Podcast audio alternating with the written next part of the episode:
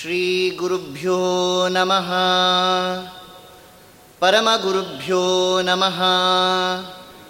श्रीमदानन्दतीर्थभगवत्पादाचार्येभ्यो नमः। हरिः ॐ व्यासाय भवनाशाय। श्रीशाय गुणराशये। हृद्याय शुद्धविद्याय मध्वाय च नमो। नमः अभ्रमं भङ्गरहितम् अजडं विमलं सदा। आनन्दतीर्थमतुलं भजे तापत्रयापहम्।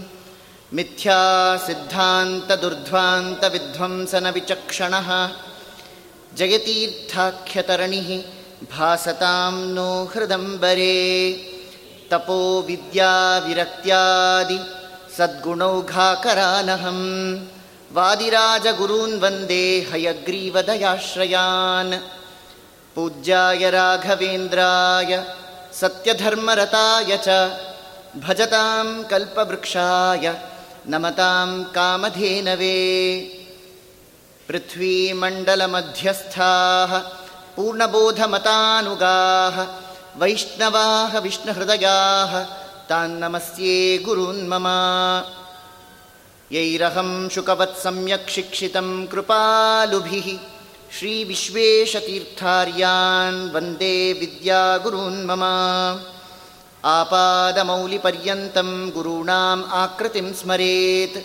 तेन विघ्नाः प्रणश्यन्ति सिद्ध्यन्ति च मनोरथाः। श्रीगुरुभ्यो नमः। हरिः ओं हरिः ओं हरिः ओं ಸ್ವಸ್ತ್ಯಸ್ತು ಸತಾಂ ಅಶೇಷ ಸನ್ಮಂಗಲಾನಿ ಭವಂತು. ಶಾಸ್ತ್ರಕಾರರು ಒಂದು ಮಾತನ್ನು ಆದೇಶ ಮಾಡ್ತಾ ಇದ್ದಾರೆ. ನಾಣ್ಯತ್ತಪೋ ದ್ವಿಜಾತೀನಾಮೃತೆ ಶಾಸ್ತ್ರೋಪದೇಶತಃ ಎಂಬುದಾಗಿ. ಈ ಮಾತಿನ ಅಭಿಪ್ರಾಯ ಬ್ರಾಹ್ಮಣನಾದಂತಹ ಆ ಸಜ್ಜೀವರಾಶಿಯ ಆದ್ಯ ಕರ್ತವ್ಯ ಯಾವುದು ಅಂಥೇಳಿ ನಿರೂಪಣೆ ಮಾಡ್ತಾ ಇದ್ದಾರೆ. ಬ್ರಾಹ್ಮಣನಾದಂತಹವನು ಪಾಠ ಪ್ರವಚನವನ್ನು ಮಾಡುವುದೇ ದೊಡ್ಡ ತಪಸ್ಸು ಅಂಥೇಳಿ ನಾಣ್ಯತ್ತಪೋ ದ್ವಿಜಾತೀನಾಮೃತೆ ಶಾಸ್ತ್ರೋಪದೇಶತಃ. ಆದ್ದರಿಂದ ಒಬ್ಬ ಬ್ರಾಹ್ಮಣನಾದಂಥವನು ಮುಖ್ಯವಾಗಿ ಶಾಸ್ತ್ರಾಧ್ಯಯನವನ್ನು ಮಾಡಬೇಕು. ಅದರಂತೆ ಶಾಸ್ತ್ರ ಹೇಳಿದಂತಹ ರೀತಿಯಲ್ಲಿ ಪಾಠ ಪ್ರವಚನವನ್ನು ಮಾಡ್ತಾ ಜೀವನವನ್ನು ಯಾರು ಕಳಿತಾನೆ? ಅವನೇ ಶ್ರೇಷ್ಠನಾದಂತಹ ಬ್ರಾಹ್ಮಣ ಅಂಥೇಳಿ ಶಾಸ್ತ್ರಕಾರರು ನಿರ್ದೇಶ ಮಾಡ್ತಾ ಇದ್ದಾರೆ. ಭಗವಂತ ತಾನು ಕಲಿಯುಗದಲ್ಲಿ ಅವತಾರ ಮಾಡೋದಿಲ್ಲ ಅಂತ ಹೇಳಿ ತಾನು ಸಂಕಲ್ಪ ಮಾಡಿದ್ದಾನೆ, ತ್ರಿಯುಗಹೂತಿ ಅಂತ ಕರೆಸ್ಕೊಂಡಿದ್ದಾನೆ ಭಗವಂತ. ಹಾಗಾದರೆ ಯಾರು ಈ ಕಲಿಯುಗದಲ್ಲಿ ಸಜ್ಜೀವರಾಶಿಗಳನ್ನು ಉದ್ಧಾರ ಮಾಡಬೇಕು ಎಂಬುದಾಗಿ ಪ್ರಶ್ನೆ ಬಂದರೆ, ಇನ್ನು ಉಳಿದಂತಹವರು ಜೀವೋತ್ತಮರಾದಂತಹ ವಾಯುದೇವರು, ಅವರೇ ಉದ್ಧಾರವನ್ನು ಮಾಡಬೇಕು. ಯಾಕೆಂದರೆ ಬ್ರಹ್ಮದೇವರು ಕೂಡ ಸಂಕಲ್ಪ ಮಾಡಿದ್ದಾರೆ. ನಾನು ಕಲಿಯುಗದಲ್ಲಿ ಅವತಾರವನ್ನು ಮಾಡೋದಿಲ್ಲ ಅಂಥೇಳಿ. ನಾಥಕ್ಕಲೋ ತ್ರಿಯುಗಹೂತಿರನುದ್ಬುಭೂಷು ಬ್ರಹ್ಮಾಣಮಪ್ಯನವತಾರಮನಾದಿದಿಕ್ಷು ಸರ್ವಜ್ಞಮನ್ಯಮನವೇಕ್ಷಸ ಕಾರ್ಯವೀರ್ಯಂ ಸ್ಮೇರಾನನೋ ಭುವನ ಜೀವನ ಮಾಭಭಾಷೆ ಆದ್ದರಿಂದ ಯಾವ ಜೀವೋತ್ತಮರಾದಂತಹ ವಾಯುದೇವರಿದ್ದಾರೆ, ಅವರೇ ಸರ್ವಸಮರ್ಥರಾಗಿ ಜೀವನ ಉದ್ಧಾರ ಮಾಡಲಿಕ್ಕೆ ತಾವು ಹಾತೊರಿತಾ ಇದ್ದಾನಂತೆ. ಭಗವಂತನ ಆಜ್ಞೆಯನ್ನು ಮನ್ನಿಸಿ. ಬೇರೆ ಇನ್ಯಾರೂ ಕೂಡ ಈ ಭಗವಂತನ ಆಜ್ಞೆಯನ್ನು ಸಮರ್ಥವಾಗಿ ನಿಭಾಯಿಸುವಂತಹ ಸಾಮರ್ಥ್ಯ ಅವರಿಲ್ಲ ಅಂತ ಹೇಳ್ತಾರೆ. ಆಜ್ಞಾಂ ಅನ್ಯೈಹಿ ಅಧಾರ್ಯಾಂ. ಬೇರೆಯವರಿಗೆ ಭಗವಂತನ ಆಜ್ಞೆಯನ್ನು ಮನ್ನಿಸ್ತಾರೆ. ಸರ್ವಸಮರ್ಥವಾದಂತಹ ರೀತಿಯಲ್ಲಿ ಅದನ್ನು ನಿಭಾಯಿಸುವಂತಹ ಯೋಗ್ಯತೆ ಸಾಮಾನ್ಯ ಜೀವರಾಶಿಗಳಲ್ಲಿರೋದಿಲ್ಲ. ಆದ್ದರಿಂದ ಸಮರ್ಥರಾದಂತಹ ಈ ವಾಯುದೇವರು ಆ ಕಾರ್ಯವನ್ನು ಮಾಡ್ತಾ ಇದ್ದಾರೆ. ಆದರೆ ಯಾವ ವಾಯುದೇವರಿದ್ದಾರೆ, ಅವರ ಅವತಾರ ಕಾರ್ಯವನ್ನು ಮಾಡಿದರು. ಮಾಡಿ ಸಮಗ್ರವಾದಂತಹ ವೇದವ್ಯಾಸ ದೇವರ ಆ ಎಲ್ಲ ಸೂತ್ರ ಭಾ, ಸೂತ್ರಗಳಿಗೆ, ಭಾಷ್ಯಾದಿಗಳನ್ನು ರಚನೆ ಮಾಡಿ ಸಜ್ಜೀವರಾಶಿಗಳಿಗೆ ಅದನ್ನು ನೀಡಿದ್ದಾರೆ. ಅನಂತರದಲ್ಲಿ ಶ್ರೀಮದಾಚಾರ್ಯರ ಮಾತುಗಳು ಕೂಡ ಬಹಳ ಕಠಿಣ ಅಂತಾಯಿತು ಯಾಕೆ ಅಂತಂದರೆ ಶ್ರೀಮದಾಚಾರ್ಯರ ಮಾತೆ ಹಾಗೆ. ಬಾಲಸಂಘಮಪಿ ಬೋಧಯದ್ ಭೃಶಂ ದುರ್ನಿರೂಪ ವಚನಂಚ ಪಂಡಿತೈ ಸಾಮಾನ್ಯ ಬಾಲಕರಿಗೆ ಸುಸ್ಪಷ್ಟವಾಗಿರುತ್ತೆ. ಅಷ್ಟು ಸರಳವಾದಂತಹ ವಾಣಿ ಶ್ರೀಮದಾಚಾರ್ಯರದು. ವಂದೇ ವಂದ್ಯಂ ಸದಾನಂದಂ ವಾಸುದೇವಂ ನಿರಂಜನಂ. ಪುಟ್ಟ ಮಕ್ಕಳಿಗೂ ಕೂಡ ನಾಲ್ಕೈದು ದಿವಸ ಹೇಳಿಕೊಟ್ಬಿಟ್ರೆ ನಮಗಿಂತ ಪ್ರಾರಂಭದಲ್ಲಿ ಅವರು, ಅವರೇ ಆ ಶ್ಲೋಕಗಳನ್ನು ಹೇಳಲಿಕ್ಕೆ ಶುರು ಮಾಡ್ತಾರೆ. ಅಷ್ಟು ಸರಳವಾದಂತಹ ಶೈಲಿನಲ್ಲಿ ಶ್ರೀಮದಾಚಾರ್ಯರ ವಾಣಿ. ಅಷ್ಟೇ ಅಂತ ಮತ್ತೆ ಭಾವಿಸಬಾರದು. ದುರ್ನುರಿಯೂ ಪಂಚ ವಚನಂಚ ಪಂಡಿತೈ ಅಂತ ಹೇಳ್ತಾರೆ. ಪಂಡಿತರಿಗೂ ಕೂಡ ಆ ಅನುವ್ಯಾಖ್ಯಾನಾದಿ ಗ್ರಂಥಗಳನ್ನು ಅರ್ಥ ಮಾಡಿಕೊಳ್ಳೋದು ಅಷ್ಟು ಸುಲಭ ಅಂತ ಭಾವಿಸಬಾರದು. ಅದು ಕೂಡ ದುರ್ನಿರೂಪ ಅಂತ ಹೇಳ್ತಾರೆ. ಅಷ್ಟು ಕಠಿಣವಾದಂತಹ ಶೈಲಿ ಶ್ರೀಮದಾಚಾರ್ಯರದು ಅಂತ ಮನಗಂಡಂತಹ ಟೀಕಾಕೃತ್ಪಾದರು ಅನಂತರದಲ್ಲಿ ಎಲ್ಲ ಆಚಾರ್ಯರ ಆ ಗ್ರಂಥಗಳಿಗೆ ಟೀಕೆಯನ್ನು ರಚನೆ ಮಾಡಿ ಸಜ್ಜೀವರಾಶಿಗಳಿಗೆ ಕೊಟ್ಟರು ಆ ಸಜ್ಜೀವರಾಶಿಗಳು ಅದನ್ನೂ ಕೂಡ ನೇರವಾಗಿ ಅರ್ಥೈಸಿಕೊಳ್ಳುವಂತಹ ಸಾಮರ್ಥ್ಯವನ್ನು ಕಳೆದುಕೊಂಡು ಬಿಟ್ಟರು ಅದಕ್ಕೋಸ್ಕರನೇ ಅನೇಕ ಜ್ಞಾನಿಗಳು ಭಗವಂತನ ಆಜ್ಞೆಯಂತೆ ಪುನಃ ದೇವತೆಗಳಾಗಿದ್ದರೂ ಕೂಡ ಭಗವಂತನ ಆಜ್ಞೆಯಂತೆ ತಾವು ಕಲಿಯುಗದಲ್ಲಿ ಅವತಾರ ಮಾಡಿ ಸಜ್ಜೀವರಾಶಿಗಳನ್ನು ಉದ್ಧಾರ ಮಾಡ್ತಾ ಇದ್ದಾರೆ. ಅದರಂತೆ ರಾಘವೇಂದ್ರ ಸ್ವಾಮಿಗಳು ಕೂಡ ಭಗವಂತನ ಆಜ್ಞೆಯನ್ನು ಮನ್ನಿಸಿ ಸರ್ವತಂತ್ರ ಸ್ವತಂತ್ರೋಸೌ ಶ್ರೀಮಧ್ವಮತ ವರ್ಧನ ಎಲ್ಲ ಶಾಸ್ತ್ರಗಳಲ್ಲೂ ಕೂಡ ನೈಪುಣ್ಯ. ಒಳ್ಳೆ ನಿಪುಣತೆ ರಾಘವೇಂದ್ರ ಸ್ವಾಮಿಗಳದ್ದು. ಸರ್ವತಂತ್ರ ಸ್ವತಂತ್ರ. ಅಲ್ಲಿ ಅನೇಕ ಮಾರ್ಮಿಕವಾದಂತಹ ವಿಚಾರವನ್ನು ಹೇಳ್ತಾರೆ. ಸರ್ವತಂತ್ರ ಸ್ವತಂತ್ರನಾದಂತಹವನು ಭಗವಂತ. ಅವನನ್ನು ತಾವು ಸರ್ವೋತ್ತಮತ್ವೇನ ಚಿಂತನೆ ಮಾಡಿ ಆ ಮಧ್ವಮತ ಏನು ಸಾರ್ತಾ ಇದೆ, ಅದನ್ನು ಉಜ್ಜೀವನಗೊಳಿಸಿದರು ರಾಘವೇಂದ್ರ ಮಹಾಪ್ರಭುಗಳು ಅಂತ ವರ್ಣನೆಯನ್ನು ಮಾಡ್ತಾರೆ. ನಾವು ಈ ಎಲ್ಲ ಶಾಸ್ತ್ರಗಳಿಂದ ವಂಚಿತರಾದಾಗ ಬದುಕಿ ಏನು ಸಾರ್ಥಕ ಅಂತ ಪ್ರಾಣೇಶದಾಸರು ನಮ್ಮನ್ನು ಪ್ರಶ್ನೆ ಮಾಡ್ತಾ ಇದ್ದಾರೆ. ಏನು ಸಾರ್ಥಕ? ಬದುಕಿ ಏನು ಸಾರ್ಥಕ ಅಂತ ಹೇಳಿ. ಇಷ್ಟು ದುರ್ಲಭವಾದಂತಹ ಮನುಷ್ಯನ ಜನ್ಮ ಅನ್ನೋದು ಬಂದಿರುವಾಗ ಇಂಥ ಜ್ಞಾನಿಗಳನ್ನು ಸ್ತೋತ್ರ ಮಾಡಬೇಕು ಅಂತ ಹೇಳ್ತಾರೆ. ಆದ್ದರಿಂದ ನಾವು ಆ ಜ್ಞಾನಿಗಳ ಚಿತ್ರಣವನ್ನು ಅವರೇ ತಿಳಿಸಿದಂತಹ ರೀತಿಯಲ್ಲಿ ನಾವು ತಿಳಿಲಿಕ್ಕೆ ಪ್ರಯತ್ನ ಪಡಬೇಕು ಅಂತ ಹೇಳ್ತಾ ರಾಯರ ಇತಿಹಾಸವನ್ನು, ಅವರ ಗ್ರಂಥ ವೈಶಿಷ್ಟ್ಯವನ್ನು ಕಳೆದ ದಿವಸಗಳಿಂದ ನಾವು ಚಿಂತನೆ ಮಾಡ್ತಾ ಇದ್ದೇವೆ. ಅಷ್ಟೂ ಗ್ರಂಥಗಳನ್ನು ಅವಲೋಕನ ಮಾಡೋದು ಬಹಳ ಕಷ್ಟ ಉಳಿದಂತಹ ಸಮಯದಲ್ಲಿ. ಆದ್ದರಿಂದ ಎಷ್ಟೆಷ್ಟು ಸಾಧ್ಯವೋ ಅಷ್ಟೆಷ್ಟು ಗ್ರಂಥಗಳನ್ನು ಮೇಲೆ ಕೇವಲ ಸ್ಪರ್ಶ ಮಾಡಿ ಹೋಗುವಂಥದ್ದಷ್ಟೇ. ಹೇಳ್ತಾರೆ, ಸಮುದ್ರ ಸ್ನಾನಕ್ಕೆ ಹೋಗಿರ್ತೇವೆ ಸಮುದ್ರ ಸ್ನಾನವನ್ನು ಮಾಡಿ ಬಂದಿದ್ದೇವೆ ಅಂತ ಹೇಳ್ತೇವೆ. ಆದರೆ ನಿಜವಾಗ್ಲೂ ಸಮುದ್ರ ಸ್ನಾನವನ್ನು ಮಾಡಿದ್ದೇವಾ ಅಂತ ಪ್ರಶ್ನೆ ಮಾಡಿದ್ರೆ ಇಲ್ಲ ಅಂತ ಹೇಳಬೇಕು. ಯಾಕೆ ಅಂತಂದರೆ ಬಹಳ ವಿಸ್ತಾರವಾದಂತಹ ಸಮುದ್ರದಲ್ಲಿ ಈಜಿ ನಾವು ಸ್ನಾನವನ್ನು ಮಾಡಲಿಕ್ಕೆ ಸಮರ್ಥರಾಗೋದಿಲ್ಲ. ಎಲ್ಲೋ ದಡದಲ್ಲಿ ಆ ಅಲೆ ಬಂದು ನಮ್ಮನ್ನು ಎಲ್ಲಿ ಹೊಡ್ ಹೊಡೆದುಕೊಂಡು ಹೋಗುತ್ತೋ ಅಂತ ಹೇಳಿ ಹೆದರಿಕೆನಲ್ಲೇ ಅಲ್ಲಿ ಮುಳುಗೋದಕ್ಕೂ ಹೆದರುತ್ತೆ. ಕೇವಲ ನಾವು ತೊಗೊಂಡು ಹೋಗಿರೋ ತಮಗೇನೋ ಇನ್ನೇನೋ ಅದರಲ್ಲೇ ಒಂದು ಎರಡು ತಮಗೆ ನೀರು ಹಾಕ್ಕೊಂಡು ಬರ್ತೀವಿ. ಏನು ಮಾಡಿದ್ರಪ್ಪ ಸಮುದ್ರ ಸ್ನಾನ ಮಾಡಿದ್ವಿ ಅಂತ ಹೇಳ್ತೇವೆ. ಅದಕ್ಕಿಂತ ಹೆಚ್ಚೆ ಹಾಕ್ಕೊಳ್ಳೋದಿಲ್ಲ. ಯಾಕಂತಂದರೆ ಮತ್ತೆಲ್ಲಿ ಶೀತ ಆಗುತ್ತೋ ಅಂಥೇಳಿ ಇಂಥ ದುಸ್ಥಿತಿ ನಮ್ಮದು. ಆದರೂ ಕೂಡ ಯಾರಾದರೂ ಕೇಳಿದ್ರೆ ಏನು ಮಾಡಿದ್ರಿ? ಅಂದರೆ ಸಮುದ್ರ ಸ್ನಾನ ಮಾಡಿದ್ವಿ ಅಂತ ಹೇಳ್ತೇವೆ. ನಿಜವಾಗ್ಲೂ ಸಮುದ್ರ ಸ್ನಾನ ಮಾಡಿದ್ದೇವಾ? ಇಲ್ಲ. ಯಾವ ರೀತಿಯಾಗಿ ಹನುಮಂತ ದೇವರು ಆ ನೂರು ಯೋಜನೆ ವಿಸ್ತೃತವಾದಂತಹ ಸಮುದ್ರವನ್ನು ಅವರು ಉಲ್ಲಂಘನೆಯನ್ನು ಮಾಡಿದರು, ಅದರಂತೆ ರಾಯರ ಈ ಎಲ್ಲ ಗ್ರಂಥಗಳನ್ನು ಅವರ ಮಹಿಮೆಯನ್ನು ಆಮೂಲಾಗ್ರವಾಗಿ ಚಿಂತನೆ ಮಾಡುವಂಥ ಯೋಗ್ಯತೆ ನಮ್ಮಲ್ಲಿಲ್ಲ. ಕೇವಲ ಸ್ಪರ್ಶ ಮಾಡಿ ಯಥಾಮತಿ ಯಥಾಶಕ್ತಿ ಹೇಳುವ ಪ್ರಯತ್ನವನ್ನು ಮಾಡಬಹುದಷ್ಟೇ. ಯಾತಕ್ಕೋಸ್ಕರ ಹೇಳಬೇಕು? ಮಧ್ವಿಜಯಕಾರ ಹೇಳ್ತಾರೆ, ಮನೋವಿಶುದ್ಧೈ ಚರಿತಾನುವಾದ. ಇಂತಹ ಮಹಾಜ್ಞಾನಿಗಳ ಚರಿತ್ರೆಯನ್ನು ವರ್ಣನೆ ಮಾಡೋದು ಅವರನ್ನು ನಾವು ಜಗತ್ತಿನಲ್ಲಿ ಪ್ರಕಟಗೊಳಿಸ್ತೇವೆ ಅನ್ನುವಂತಹ ದೃಷ್ಟಿಯಿಂದಲ್ಲ ಯಾತಕ್ಕೋಸ್ಕರವಾಗಿ ತಿಳಿಸಬೇಕು ಅಂದರೆ ಮನೋವಿಶುದ್ಧಿ ಚರಿತಾನುವಾದ.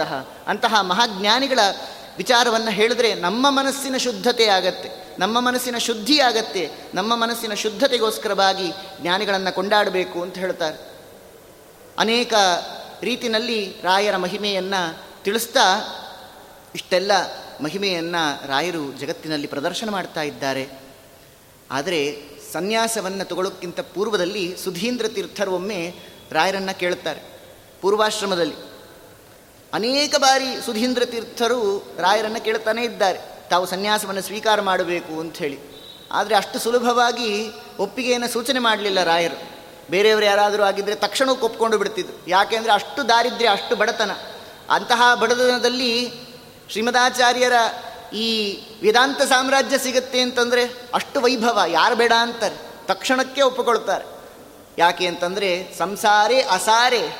ಈ ಅಸಾರವಾದಂತಹ ಸಂಸಾರದಲ್ಲಿ ಕಿಂಚಿತ್ತೂ ಸುಖ ಇಲ್ಲ.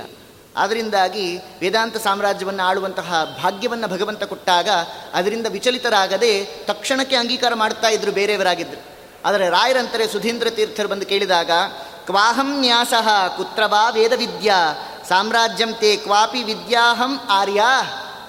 ಕೇಳ್ತಾ ಇದ್ದಾರೆ. ಎಲ್ಲಿ ವೇದಾಂತ ಸಾಮ್ರಾಜ್ಯ ಸ್ವಾಮಿಗಳೇ? ಮತ್ತು ಆ ಅಗಾಧವಾದಂತಹ ವೇದಾಂತ ವಿದ್ಯೆಯಲ್ಲಿ ನಾನೆಲ್ಲಿ? ನೀವು ಹೇಳ್ತಿರೋದು ಹೇಗಿದೆ ಅಂತಂದರೆ, ತಲೆಯ ಮೇಲೆ ದೊಡ್ಡದಾದಂತಹ ಭಾರವನ್ನು ಹೊತ್ತುಕೊಂಡು ಯಾವ ವಿವೇಕಿಯಾದಂತಹ ವ್ಯಕ್ತಿ ತಾನೇ ಸಮುದ್ರವನ್ನು ತಾನು ಉಲ್ಲಂಘನೆಯನ್ನು ಮಾಡಲಿಕ್ಕೆ ಸಾಧ್ಯ, ಸಮುದ್ರವನ್ನು ದಾಟ್ತೇನೆ ಅಂತ ಹೇಳಲಿಕ್ಕಾಗತ್ತಾ? ಅದರಂತೆ ಈ ಸಂಸಾರ ಅನ್ನುವಂತಹ ಭಾರವನ್ನು ನಾನು ಹೊತ್ತಿದ್ದೇನೆ, ಇಷ್ಟು ದೊಡ್ಡದಾದಂತಹ ಭಾರವನ್ನು ಹೊತ್ತಿರುವ ನಾನು ಅದರಲ್ಲೇ ಮುಳುಗಿ ಹೋಗ್ತೇನೆ ಹೊರತು ಈ ಸಂಸಾರ ಅನ್ನುವಂತಹ ಸಾಗರದಲ್ಲಿ ಈಜಲಿಕ್ಕೆ ಸಾಧ್ಯ ಇಲ್ಲ ಅಂತಹ ಕನಿಷ್ಠನಾದಂತಹ ವ್ಯಕ್ತಿ ನಾನು, ಇಂಥವನು ವೇದಾಂತ ಸಾಮ್ರಾಜ್ಯವನ್ನು ಆಳ್ಲಿಕ್ಕೆ ಸಾಧ್ಯವಾ ಅಂತ ಪ್ರಶ್ನೆ ಮಾಡ್ತಾ ಇದ್ದಾರೆ. ಎಷ್ಟು ವಿನಯ ಪ್ರದರ್ಶನ ರಾಯರದು. ಅವರಂಥ ವೈರಾಗ್ಯ ಮತ್ತೊಬ್ಬರಿಗೆ ಇರಲಿಕ್ಕೆ ಸಾಧ್ಯ ಇಲ್ಲ. ಅಷ್ಟು ವೈರಾಗ್ಯ ಮಹಾನುಭಾವರಿಗೆ. ಅವರು ಗ್ರಂಥಗಳನ್ನು ಪೂರ್ವಾಶ್ರಮದಲ್ಲೇ ಹೇಗೆ ಅವಲೋಕನ ಮಾಡ್ತಿದ್ರು ಅಂತ ರಾಘವೇಂದ್ರ ವಿಜಯ ನಮಗೆ ತಿಳಿಸಿಕೊಡುತ್ತೆ. ಬೆಳಗ್ಗೆ ಆನಿಕಾರಿಗಳನ್ನೆಲ್ಲ ಮುಗಿಸಿ ಹೋಗಬೇಕು. ಕಾಡಿಗೆ ಹೋಗಬೇಕು. ಕಾಡಿಗೆ ಹೋಗಿ ಅಲ್ಲಿ ಒಣಗಿದಂಥ ಎಲೆಗಳನ್ನು ತರಬೇಕು. ತೈಲವನ್ನು ಹೆಚ್ಚು ಬಳಸೋಕ್ಕಾಗಲ್ಲ. ನಿನ್ನೆ ದಿವಸ ಚಿಂತನೆ ಮಾಡಿದ್ದೇವೆ. ತೈಲ ಎಲ್ಲಿಂದ ಬರಬೇಕು? ಆ ಮಹಾನುಭಾವರಿಗೆ ಪಾಪ ಅಷ್ಟು ಬಡತನ. ಅಂತಹ ರೀತಿನಲ್ಲಿ ಜೀವನ. ಕಾಡಿಗೆ ಹೋಗಬೇಕು, ಒಣಗಿರುವಂತಹ ಎಲೆಗಳನ್ನೆಲ್ಲ ತರಬೇಕು. ಒಂದು ಬುತ್ತಿದೀಪ ಉರಿತಾ ಇರಬೇಕು. ತಾವು ಆ ಎಲ್ಲ ಗ್ರಂಥಗಳ ರಚನೆಯನ್ನು ಪೂರ್ವಾಶ್ರಮದಲ್ಲಿ ಹೇಗೆ ಮಾಡಿದ್ದಾರೆ ಅಂತ ತಿಳಿಸ್ಕೊಡ್ತಾ ಇದ್ದಾರೆ. ಆ ಬುತ್ತಿದೀಪದಿಂದಾಗಿ ಒಂದು ಎಲೆಯನ್ನು ಹಚ್ಚಿಡಬೇಕು. ಅದು ಎಷ್ಟೊತ್ತು ಉರಿಯುತ್ತೋ ಅಷ್ಟು ಒಂದು ಪಂಕ್ತಿಯನ್ನು ಬರೆಯುವಂಥದ್ದು. ಅದು ಉರಿದಿನ ನಂತರದಲ್ಲಿ ಮತ್ತೊಂದು ಎಲೆಯನ್ನು ತೆಗೆದುಕೊಂಡು ಪುನಃ ಬರೆಯುವಂಥದ್ದು. ಇಷ್ಟೆಲ್ಲ ಸಕಲ ಸವಲತ್ತುಗಳನ್ನು ದೇವತೆಗಳು ಭಗವಂತ ಅನುಗ್ರಹ ಮಾಡಿ ನಮಗೆ ಕೊಟ್ಟಿದ್ದಾನೆ. ಇಷ್ಟು, ಇಷ್ಟೆಲ್ಲ ಇದ್ದರೂ ಕೂಡ ನಾವು ಸಾಧನೆಯನ್ನು ಮಾಡಿಕೊಂಡಿಲ್ಲ ಅಂತಂದರೆ ಎಷ್ಟು ದುರ್ಲಭ ಈ ಮನುಷ್ಯ ಜನ್ಮ ಅಂತ ಹೇಳ್ತಾ ಇದ್ದಾರೆ. ಯಾಕೆ ಅಂದರೆ, ಸಾಧನ ಶರೀರವಿದು, ನೀದಯದಿ ಕೊಟ್ಟದ್ದು ಸಾಧಾರಣವಲ್ಲ, ಸಾಧು ಪ್ರಿಯನೇ.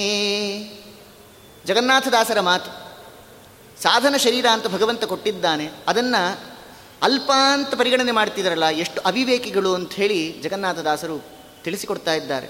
ಈ ಮಹಾನುಭಾವರು ನೋಡಿ, ಗಂತುಂ ಯತ್ನಕೋ ಜನಸ್ಸಂತ ನೋತಿ ಯಾರು ತಾನೇ ಇಂತಹ ದೊಡ್ಡದಾದಂತಹ ಸಮುದ್ರದಲ್ಲಿ ಭಾರವನ್ನು ಹೊತ್ತುಕೊಂಡು ಈಜಲಿಕ್ಕೆ ಸಮರ್ಥರಾಗ್ತಾರೆ ಅಂತ ಹೇಳ್ತಾ ಇದ್ದಾರೆ. ಆದ್ದರಿಂದ ನಾವು ಜೀವನದಲ್ಲಿ ಯಾವುದನ್ನು ಸಂಪಾದನೆ ಮಾಡಬೇಕು? ತಿಳಿಸಿಕೊಡುವಂತೆ ತತ್ವಜ್ಞಾನವನ್ನು ಸಂಪಾದನೆ ಮಾಡಬೇಕು ಅಂದರೆ ಮುಖ್ಯ ತಾತ್ಪರ್ಯ. ಅದರಂತೆ ಎಲ್ಲ ವಿಧವಾದಂತಹ ವೈಭವವನ್ನು ರಾಯರು ತಮ್ಮ ಮುಂದಿನ ಜೀವನದಲ್ಲಿ ಕಾಣುತ್ತಾರೆ ಇಷ್ಟಕ್ಕೆಲ್ಲ ಯಾವುದು ಕಾರಣ? ಹರಿಪಾದ ಕಂಜ ನಿಷೇವಣ ಲಬ್ಧ ಸಮಸ್ತ ಸಂಪತ್ತು. ಹರಿಪಾದ ಮತ್ತೆ ಯಾವ ಶ್ರೀಮದಾಚಾರ್ಯರ ಪಾದವನ್ನು, ಟೀಕಾಕೃತ್ಪಾದರ ಪಾದವನ್ನು ಹಿಡಿದಿದ್ರು, ಆ ಅನುಗ್ರಹ ಬಲದಿಂದಾಗಿ ಮಹಾನುಭಾವರು ಇಷ್ಟೆಲ್ಲ ಸಂಪತ್ತನ್ನು ತಾವು ಹೊಂದಿದವರಾಗಿದ್ದಾರೆ. ನಮಗೆ ಜೀವನದಲ್ಲಿ ಕೇಳಿದಂತೆಲ್ಲ ಕೊಡುವಂತಹ ಕಾಮಧೇನುಗಳಾಗಿದ್ದಾರೆ ಅಂತ ಚಿಂತನೆಯನ್ನು ಮಾಡ್ತಾ ಇದ್ದಾರೆ. ಯಾಕೆ? ಯತ್ಪಾದ ಕಂಜ ರಜಸ ಪರಿಭೂಷಿತಾಂಗ. ರಾಯರು ಕೇವಲ ಆ ಬೃಂದಾವನದಲ್ಲಿ ಬೃಂದಾವನಸ್ಥರಾಗಿದ್ದಾರೆ ಅಂತ ತಿಳಿಬಾರದು. ಅವರು ಎಲ್ಲ ಕಡೆ ಇದ್ದಾರೆ, ವ್ಯಾಪ್ತೋಪಾಸಕ. ಯಾಕೆಂದರೆ ಭಗವಂತ ಎಲ್ಲ ಕಡೆ ಇದ್ದಾನೆ. ಎಲ್ಲ ಕಡೆ ಇರುವಂತಹ ಭಗವಂತನ ವ್ಯಾಪ್ತೋಪಾಸನೆ ಮಾಡ್ತಾ ಇದ್ದಾರೆ ಮಹಾನುಭಾವರು.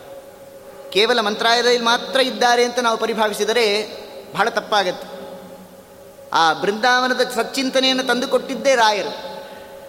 ಎಲ್ಲರಿಗೂ ಮಂತ್ರಾಲಯಕ್ಕೆ ಹೋಗೋಕ್ಕಾಗೋದಿಲ್ಲ. ಎಲ್ಲರೂ ಕೂಡ ಅಲ್ಲಿ ಹೋಗಿ ಧ್ಯಾನವನ್ನು ಮಾಡಲಿಕ್ಕಾಗೋದಿಲ್ಲ ಅಥವಾ ಅವರ ಹತ್ರ ಬೇಡಿದ್ದನ್ನು ಕೊಡ್ತಾರೆ, ಆದರೂ ಕೂಡ ಕೇಳುವಂತೆ ಆಗೋದಿಲ್ಲ ಅದಕ್ಕೋಸ್ಕರವಾಗಿ ಎಲ್ಲಿ ಭಕ್ತರು ಕರೆದರೆ ಅಲ್ಲೇ ಬಂದೊದಗುವ ಅಂತ ಹೇಳ್ತಾರೆ. ಆದರೆ ಮಂದಮತಿಗಳಿಗೆ ದೊರೆಯದಿವರ ಸೇವಾ. ಯಾರು ಮಂದಮತಿಗಳಾಗಿದ್ದಾರೆ, ಯಾರು ಇವರನ್ನು ದೂಷಣೆ ಮಾಡ್ತಾ ಇದ್ದಾರೆ, ಅವ್ರಿಗೆಂದಿಗೂ ಕೂಡ ರಾಯರು ಸಿಗೋದಿಲ್ಲ. ಯಾಕೆ ಅಂತಂದರೆ, ಈ ಸಮಯದಿಯನ್ನಾಸೆ ನಿನ್ನೊಳು ಬಲು ಸುಸಿ ಹರಿಯುತ್ತಿಹುದು ಈ ಸಮಯದಿಯನ್ನಾಸೆ ನಿನ್ನೊಳು ಬಲು ಸುಸಿ ಹರಿಯುತ್ತಿಹುದು ಕೂಸಿಗೆ ಜನನಿ ನಿರಾಸೆಗೊಳಿಸುವಳೆ, ಕೂಸಿಗೆ ಜನನಿ ನಿರಾಸೆಗೊಳಿಸುವಳೆ. ದೋಷ ಕಳೆದು ವಿಠಲೇಶ ಹೃದಯ ಬಾರೋ ಕೋರಿ ಕರೆವೆ ಗುರು ಶ್ರೀ ರಾಘವೇಂದ್ರನೆ. ಬಾರೋ ಮಹಾ ಪ್ರಭುವೇ ಬಾರಯ್ಯ ಬಾಬಾ, ಬಾರೋ ಮಹಾ ಪ್ರಭುವೇ ಎಂಥ ಮಾತು. ಈ ಸಮಯದಿ ಎನ್ನಾಸೆ ನಿನ್ನೊಳು ಸೂಸಿ ಹರಿಯುತ್ತಿಹುದು. ದಾಸರಾಯರು ಪ್ರಾರ್ಥನೆ ಮಾಡ್ತಾ ಇದ್ದಾರೆ. ನನಗೆ ಇನ್ಯಾವ ಅಭಿಲಾಷೆಯೂ ಇಲ್ಲ ಗುರುಗಳೇ. ನೀವು ಬಂದು ನನ್ನನ್ನು ಪೂರ್ಣ ಅನುಗ್ರಹ ಮಾಡಿರಿ ಅಂತ ಕೇಳ್ಕೊಳ್ತಾ ಇದ್ದಾರೆ. ಅದಕ್ಕೊಂದು ದೃಷ್ಟಾಂತ ಕೊಟ್ಟರು ಕೂಸಿಗೆ ಜನನಿ ನಿರಾಸೆಗೊಳಿಸುವಳೆ. ಒಂದು ಕೂಸು ಆಕ್ರಂದನವನ್ನು ಮಾಡ್ತಾ ಇದೆ, ತಾಯಿ ಬೇಕು ಅಂತ ಹೇಳಿ. ಆ ರೀತಿಯಲ್ಲಿ ತಾಯಿಯಂತೆ ನೀವಿದ್ದೀರಿ, ಕೂಸಿನಂತೆ ನಾನಿದ್ದೇನೆ. ಆದ್ದರಿಂದ ಕೂಸು ತಾಯಿಯನ್ನು ಯಾವ ರೀತಿಗೆ ಅಪೇಕ್ಷೆ ಪಡ್ತಾ ಇದ್ದಲ್ಲ, ಆ ರೀತಿಯಲ್ಲಿ ನಾನು ನಿಮ್ಮನ್ನು ಅಪೇಕ್ಷೆ ಪಡ್ತಾ ಇದ್ದೀನಿ. ಆದ್ದರಿಂದ ದೋಷಯುಕ್ತನಾಗಿದ್ದೇನೆ ಅಂತ ಹೇಳಿ ನಾವು, ನೀವು ನನ್ನನ್ನು ತಿರಸ್ಕಾರ ಮಾಡಬೇಡ್ರಿ. ದೋಷ ಕಳೆದು ವಿಠಲೇಶ ಹೃದಯ ಬಾರೋ ಅಂತ ಪ್ರಾರ್ಥನೆ ಮಾಡ್ತಾ ಇದ್ದಾರೆ. ಹರಿಕಥಾಮೃತ ಸಾರದಲ್ಲಿ ಒಂದು ಪ್ರಮೇಯವನ್ನು ಸೂಚನೆ ಮಾಡ್ತಾರೆ. ಯಾಕೆ ಭಗವಂತ ನಮಗೆ ನೇರವಾಗಿ ಸಿಗ್ತಾ ಇಲ್ಲ ಅಂತ ಹೇಳಿ. ಯಾಕೆ ಅಂತಂದರೆ ಭಗವಂತನ ಪಡಿಬೇಕು ಅನ್ನುವಂತಹ ಛಲ ಹಠ ನಮ್ಮಲ್ಲಿಲ್ಲ ಅಂತ ಹೇಳ್ತಾರೆ. ಒಂದು ಕೂಸು ಆಟವಾಡ್ತಾ ಇದೆ. ಯಾಕೆ ಅಂದರೆ ತಾಯಿ ಆ ಕೂಸಿಗೆ ಅನೇಕ ಆಟಿಕೆಗಳನ್ನು ಕೊಟ್ಟಿದ್ದಾಳೆ. ಆ ಆಟಿಕೆಯೊಂದಿಗೆ ಆಟ ಆಡ್ತಾ ಅದರಲ್ಲೇ ಮಗ್ನವಾಗಿದೆ ಕೂಸು, ಎಷ್ಟೊತ್ತರವರೆಗೆ. ಅದಕ್ಕೆ ತಾಯಿ ಬೇಕು ಅನ್ನೋದು ಮನಸ್ಸಿಗೆ ಬರುವವರೆಗೂ ಆ ಆಟಿಕೆ ಬೇಕು. ಯಾವಾಗ ಆ ಕೂಸಿಗೆ ಈ ಆಟಿಕೆ ಬೇಡ, ತಾಯಿಯೇ ಬೇಕು ಅಂತ ಮನಸ್ಸಿಗೆ ಬರುತ್ತೆ, ಆಗ ನೀವು ಅದರ ಮುಂದೆ ನೂರಾರು ಆಟಿಕೆಗಳನ್ನು ಇಟ್ಟರೂ ಕೂಡ ಅದು ಏನಂತ ಕೇಳುತ್ತೆ? ಅಮ್ಮ ಅನ್ನತ್ತೆ ಹಾಗೆ ಈ ವಿಷಯ ಪದಾರ್ಥಗಳು ಆಟಿಕೆ ಇದ್ದಂತೆ. ನಾವು ಆ ಕೂಸಿನ ಸ್ಥಾನದಲ್ಲಿದ್ದೇವೆ. ಆದರೆ ದುರಾದೃಷ್ಟವಶಾತ್ ಆ ಕೂಸಿನಂತೆ ತಾಯಿ ಬೇಕು ಅನ್ ಅನ್ನುವಂತಹ ಛಲ ನಮ್ಮಲ್ಲಿಲ್ಲ. ಆ ವಿಷಯ ಪದಾರ್ಥಗಳು ಆಟಿಕೆಯಂತೆ ಏನಿದೆ ಅದರಲ್ಲೇ ಮಗ್ನರಾಗ್ಬಿಟ್ಟಿದ್ದೇವೆ. ಅದಕ್ಕೋಸ್ಕರ ಭಗವಂತ ನಮ್ಮನ್ನು ಪರಿಗಣನೆ ಮಾಡ್ತಾ ಇಲ್ಲ ಅಂತ ಹೇಳ್ತಾರೆ ಹರಿಕರ್ತಾಮೃತ ಸಾರದಲ್ಲಿ ಆ ಕೂಸಿಗೆ ಹೇಗೆ ಹಠ ಇದೆ? ಭಗವಂತನೇ ಬೇಕು ಅಂತ, ತಾಯಿಯೇ ಬೇಕು ಅಂತ ಹೇಗೆ ಹಠ ಇದೆ? ಆ ಹಠವನ್ನು ನಾವು ಸಾಧನೆ ಮಾಡಬೇಕು. ಆಗ ಇದು ನನ್ನ ಕೂಸು ಅಂಥೇಳಿ ತಾಯಿ ಬಂದು ಆ ಕೂಸನ್ನು ಸ್ವೀಕರಿಸಿದಂತೆ ಭಗವಂತ ಬಂದು ನಮ್ಮನ್ನು ಸ್ವೀಕಾರ ಮಾಡ್ತಾನೆ ಅಂಥೇಳಿ ಹರಿಕಥಾಮೃತ ಸಾರದಲ್ಲಿ ಸೂಚನೆ ಮಾಡ್ತಾ ಇದ್ದಾರೆ. ಆದ್ದರಿಂದ ನಮಗೆ ಆ ಹಠ ಬರಬೇಕು. ರಾಯರು ಇಷ್ಟು ನಿಷ್ಠಾವಂತರಾಗಿದ್ದರು ಭಗವಂತ ಬಿಟ್ಟರೆ ಮತ್ತೊಂದು ವಸ್ತು ಅವರಿಗೆ ಪ್ರೀತಿಯಾಗಿರೋದಿಲ್ಲ. ಅದಕ್ಕೋಸ್ಕರ ಮೂರು ಅವತಾರದಲ್ಲಿ ಭಗವಂತನನ್ನು ಸಾಕ್ಷಾತ್ಕಾರ ಮಾಡಿಕೊಂಡ್ರು ಮಹಾನುಭಾವರು. ಪ್ರಹ್ಲಾದ್ ರಾಜರಾಗಿದ್ದಾಗ ನಾವು ಕೇಳುತ್ತೇವೆ, ಯಾಕೆ ಅಂತಂದರೆ, ಹರಿರೇವ ಪರೋ ಹರಿರೇವ ಗುರು ಹರಿರೇವ ಜಗತ್ ಪಿತೃಮಾತೃಗತಿ. ತಂದೆ ಬಂದು ಕೇಳುತ್ತಾ ಇದ್ದಾನೆ, ನಾನು ನಿನ್ನ ನಿಜವಾದ ತಂದೆ ಅಂತ ಹೇಳಿ. ಯಾರು ತಂದೆ? ಅಂತಂದರು. ಶ್ರೀಮದಾಚಾರ್ಯರ ಅಪ್ಪಣೆ ಕೊಡಿಸಿದಂತೆ, ಹರಿರೇವ ಗುರು, ಹರಿರೇವ ಪರೋ, ಹರಿರೇವ ಜಗತ್ ಪಿತೃಮಾತೃಗತಿ. ತಂದೆ ತಾಯಿ ನೀನೇ ಅಂತ ವರ್ಣನೆ ಏನು ಮಾಡ್ತಾ ಇದ್ದಾರಲ್ಲ? ಅವನು ನಿಜವಾದ ಬಂಧು, ನಿಜವಾದ ತಂದೆ, ನಿಜವಾದ ತಾಯಿ. ಯಾಕೆ ಅಂತಂದರೆ ನಮಗೆ ಜೀವನದಲ್ಲಿ ಇಬ್ಬರು ವ್ಯಕ್ತಿಗಳು ಸಿಗ್ತಾರೆ. ಕೆಲವರು ಆಪ್ತ ಬಂಧುಗಳು, ಇನ್ನು ಕೆಲವರು ಅನಾಪ್ತ ಬಂಧುಗಳು ಅಂತ ಹೇಳಿ. ಯಾರು ಆಪ್ತ ಬಂಧುಗಳು?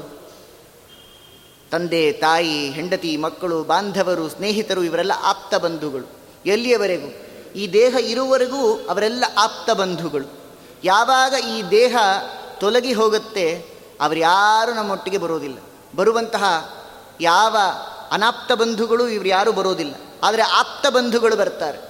ಯಾರು ಆಪ್ತ ಬಂಧುಗಳು ಅಂದರೆ ಎಲ್ಲ ತತ್ವಾಭಿಮಾನಿ ದೇವತೆಗಳು, ಇಂಥ ಗುರುಗಳು, ಇಂಥ ಎಲ್ಲ ದೇವತೆಗಳ ಅನುಗ್ರಹ ಅದು ಮಾತ್ರ ನಮ್ಮೊಟ್ಟಿಗೆ ಬರುತ್ತೆ. ಆದ್ದರಿಂದ ಆಪ್ತ ಬಂಧುಗಳನ್ನು ನಾವು ಪ್ರಾರ್ಥನೆ ಮಾಡಬೇಕು. ಬಾಂಧವಾಹ ವಿಷ್ಣು ಭಕ್ತಾಶ್ಚ ಯಾವ ರೀತಿಯಾಗಿ ತಿಳಿಸಿದ್ದಾರೆ, ಅದರಂತೆ ಜೀವನವನ್ನು ನಡೆಸಬೇಕು ಅಂತ ಹೇಳ್ತಾರೆ. ರಾಯರನ್ನು ನಾವು ಹಾಗೆ ಸ್ತೋತ್ರ ಮಾಡಬೇಕು. ಪೂರ್ಣಾನುಗ್ರಹ ಪಡೆಯುವುದು ಬೇಡ. ರಾಯರ ಕೃಪಾ ಕಟಾಕ್ಷ ಸಾಕು ನಮ್ಮ ಮೇಲೆ ಅಂತ ಹೇಳ್ತಾರೆ. ಯಾಕೆ ಅಂದರೆ, ಯಾರು ಮಾಧ್ವರಾಗಿದ್ದಾರೆ, ಅವರು ಮೂರು ಸ್ತೋತ್ರಗಳನ್ನು ಪ್ರತಿನಿತ್ಯ ಪಾರಾಯಣ ಮಾಡಲೇಬೇಕು. ಆಗಲೇ ಮಾಧ್ವರಾಗ್ತಾರೆ ಅಂತ. ಒಂದು ವಿಷ್ಣು ಸಹಸ್ರನಾಮ, ಇನ್ನೊಂದು ವಾಯುಸ್ತುತಿ. ಇನ್ನೊಂದು ರಾಯರ ಸ್ತೋತ್ರ. ಈ ಮೂರನ್ನು ಹೇಳಿದ್ರೆ ಮಾತ್ರ ಮಾಧ್ವರ ಅಷ್ಟೇ ಅವರು. ಇಲ್ಲ ಅಂದರೆ ಜಾತ್ಯ ಮಾಧ್ವರಾಗಿರ್ತಾರೆ, ಆದರೆ ಅವರಲ್ಲಿ ಮಾಧ್ವ, ಆ, ಸಂಬಂಧ ಅನ್ನೋದು ಇರೋದಿಲ್ಲ ಅಂತ ಹೇಳ್ತಾರೆ. ನಮ್ಮಲ್ಲಿ ಮಾಧ್ವರಾಗಿ ಉಳಿಬೇಕು ಅಂದರೆ ಇದು ಪ್ರಧಾನವಾದದ್ದು. ಈ ಗುರುಗಳ ಅನುಗ್ರಹ ಇದ್ದರೆ ಮಾತ್ರ ಸಾಧ್ಯವಾಗುತ್ತೆ. ಅದರಿಂದಾಗಿ ಯತ್ಪಾದ ಕಂಜರಜಸ ಪರಿಭೂಷಿತಾಂಗಾನ್ ವರ್ಣನೆ ಮಾಡ್ತಾ ಇದ್ದಾರೆ. ರಾಯರ ಪಾದ ಧೂಳಿ ಸಾಕು ನಮ್ಮನ್ನು ಉದ್ಧಾರ ಮಾಡಲಿಕ್ಕೆ ರಾಘವೇಂದ್ರ ಅಂತ ಸ್ತೋತ್ರ ಮಾಡ್ರಿ ಅಂತ ಹೇಳ್ತಾ ಇವೆಲ್ಲ ಕೇವಲ ನಮ್ಮನ್ನು ಉದ್ಧಾರ ಮಾಡುವುದಲ್ಲ ನಮ್ಮ ಇಪ್ಪತ್ತೊಂದು ಕುಲವನ್ನು ಉದ್ಧಾರ ಮಾಡುವಂತಹ ಮಹಾಮಂತ್ರ ಇದು. ಅದರಿಂದಾಗಿ ಅಪ್ಪಣ್ಣಾಚಾರ್ಯರು ಹೇಳುವಾಗ ಇದನ್ನು ಮಂತ್ರತುಲ್ಯ ಓಂ ಶ್ರೀ ರಾಘವೇಂದ್ರಾಯ ನಮಃ ಅಂತ ಮಂತ್ರತುಲ್ಯ ಹೇಳಿ ಅದನ್ನು ಪ್ರಸಿದ್ಧಗೊಳಿಸಿದರು. ಹಾಗೆ ಅವರ ದರ್ಶನ ಅನ್ನುವಂಥದ್ದು ಹೇಗಿದೆ? ನಾವು ರಾಯರನ್ನು ನೋಡ್ತೇವೆ. ರಾಯರು ಹೇಗಿದ್ದಾರೆ ಅಂತ ಚಿಂತನೆ ಮಾಡಬೇಕು. ರಾಯರು ಮುಂದೆ ಹೋದರೆ ಕೇವಲ ಬೃಂದಾವನ ಕಾಣುತ್ತೆ. ಆದರೆ ನಿಜವಾಗಲೂ ರಾಯರು ಒಳಗಡೆ ಸನ್ನಿಹಿತರಾಗಿದ್ದಾರೆ ಅಂತ ಅನುಸಂಧಾನ ಮಾಡಿಕೊಳ್ಬೇಕು. ದಾಸರಾಯರ ಮಾತಲ್ಲಿ ಕೇಳಿದಾಗ ಸ್ಪಷ್ಟವಾಗತ್ತೆ ಎದ್ದು ಬರುತ್ತಾರೆ ನೋಡೇ. ಗುರುಗಳು ಎದ್ದು ಬರುತ್ತಾರೆ ನೋಡೇ. ಮುದ್ದು ವೃಂದಾವನದ ಮಧ್ಯದ ಒಳಗಿಂದ ಮುದ್ದು ವೃಂದಾವನದ ಮಧ್ಯದ ಒಳಗಿಂದ ತಿದ್ದಿ ಹಚ್ಚಿದ ನಾಮ ಮುದ್ರೆಗಳಿಂದೊಪ್ಪೂತ ಎದ್ದು ಬರುತ್ತಾರೆ ನೋಡೇ. ಗುರುಗಳು ಎದ್ದು ಬರುತ್ತಾರೆ ನೋಡೇ. ಈ ರೀತಿಯಾಗಿ ಗಳದೊಳು ಶ್ರೀ ತುಳಸಿ ನಳಿನಾಕ್ಷಿ ಮಾಲೆಯು ಈ ಎಲ್ಲ ಆಭರಣಗಳಿಂದ, ಅದೇ ಆಭರಣ ಅವರಿಗೆ ಪರಮಾತ್ಮನ ನಾಮಸ್ಮರಣೆಯೇ ಆಭರಣ. ಈ ಎಲ್ಲ ಆಭರಣಗಳಿಂದ ವಿಭೂಷಿತರಾಗಿ ರಾಘವೇಂದ್ರ ಸ್ವಾಮಿಗಳು ಆ ವೃಂದಾವನದಲ್ಲಿ ಕಾಣಿಸಿಕೊಳ್ತಾ ಇದ್ದಾರೆ. ಅಂತಹ ರಾಯರು ಎದ್ದು ಬರ್ತಾ ಇದ್ದಾರಲ್ಲ ವೃಂದಾವನದಿಂದ ಅಂತ ಹೇಳ್ತಾರೆ. ಅದರಿಂದ ಯಾವ ಯಾವ ರೀತಿಯಲ್ಲಿ ನಾವು ರಾಯರನ್ನು ಕಾಣುತ್ತೇವೆ ಅಷ್ಟು ಪೂರ್ಣಾನುಗ್ರಹವನ್ನು ರಾಘವೇಂದ್ರ ಸ್ವಾಮಿಗಳು ಮಾಡ್ತಾರೆ.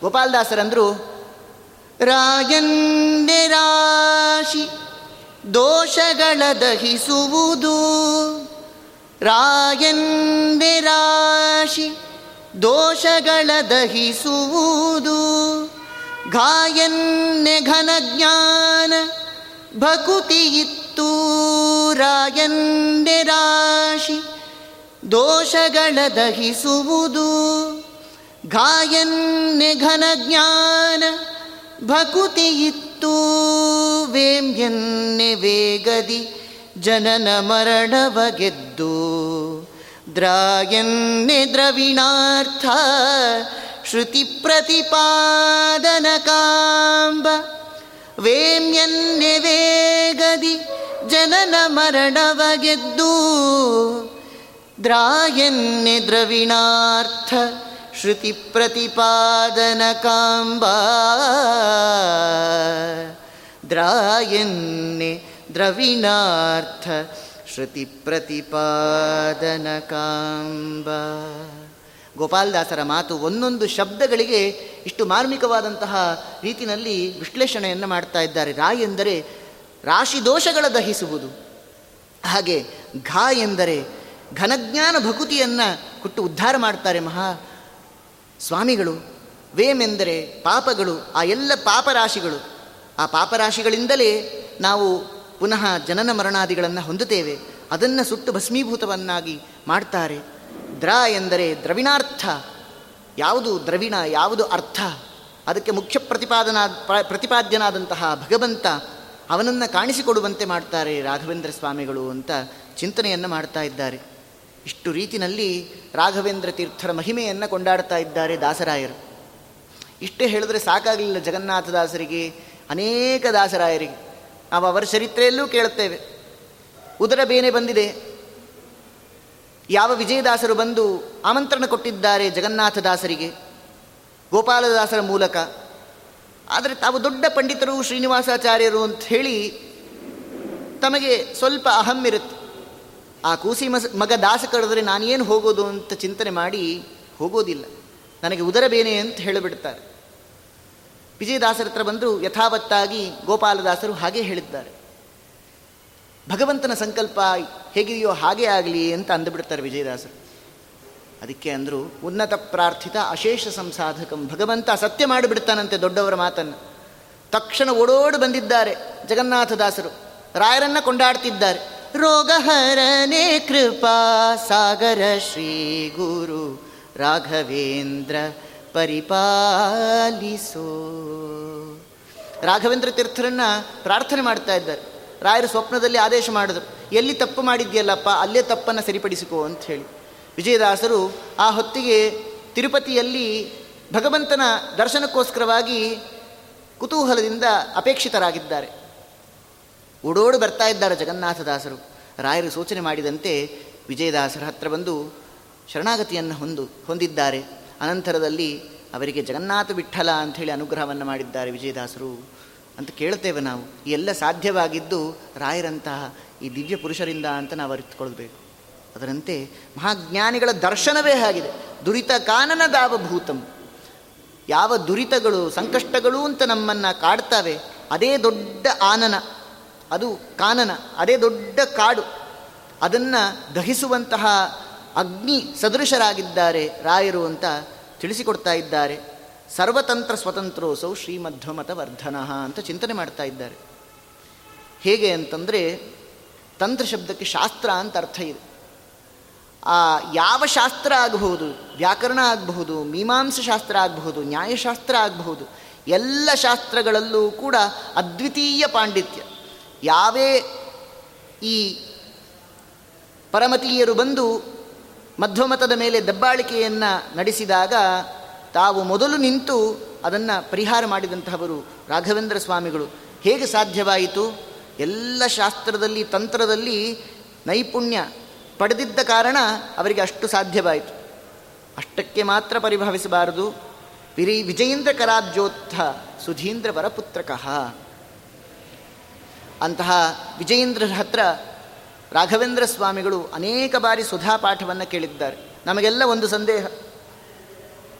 ಒಂದು ಬಾರಿ ಸುಧಾ ಪಾಠ ಅಂತ ಕೇಳಿ ಮಂಗಳವನ್ನು ಮಾಡಿಕೊಳ್ಳಬಾರ್ದಾಗಿತ್ತ ರಾಯರು. ಅನೇಕ ಬಾರಿ ಸುಧಾ ಪಾಠವನ್ನು ಯಾಕೆ ಕೇಳಿದ್ರು ಅಂತ ಹೇಳಿ. ನಾವೆಲ್ಲ ಸುಧಾ ಮಂಗಳವನ್ನು ಮಾಡಿಕೊಳ್ತೇವೆ. ಒಂದು ಬಾರಿ ಮಾತ್ರ ಸುಧಾ ಮಂಗಳ ಅಂತ ಅಂತಾಗತ್ತೆ. ಮೇಲಿಂದ ಮೇಲೆ ಹತ್ತಾರು ಬಾರಿ ಸುಧಾ ಮಂಗಳ ಅಂತ ಆಗುವುದಿಲ್ಲ.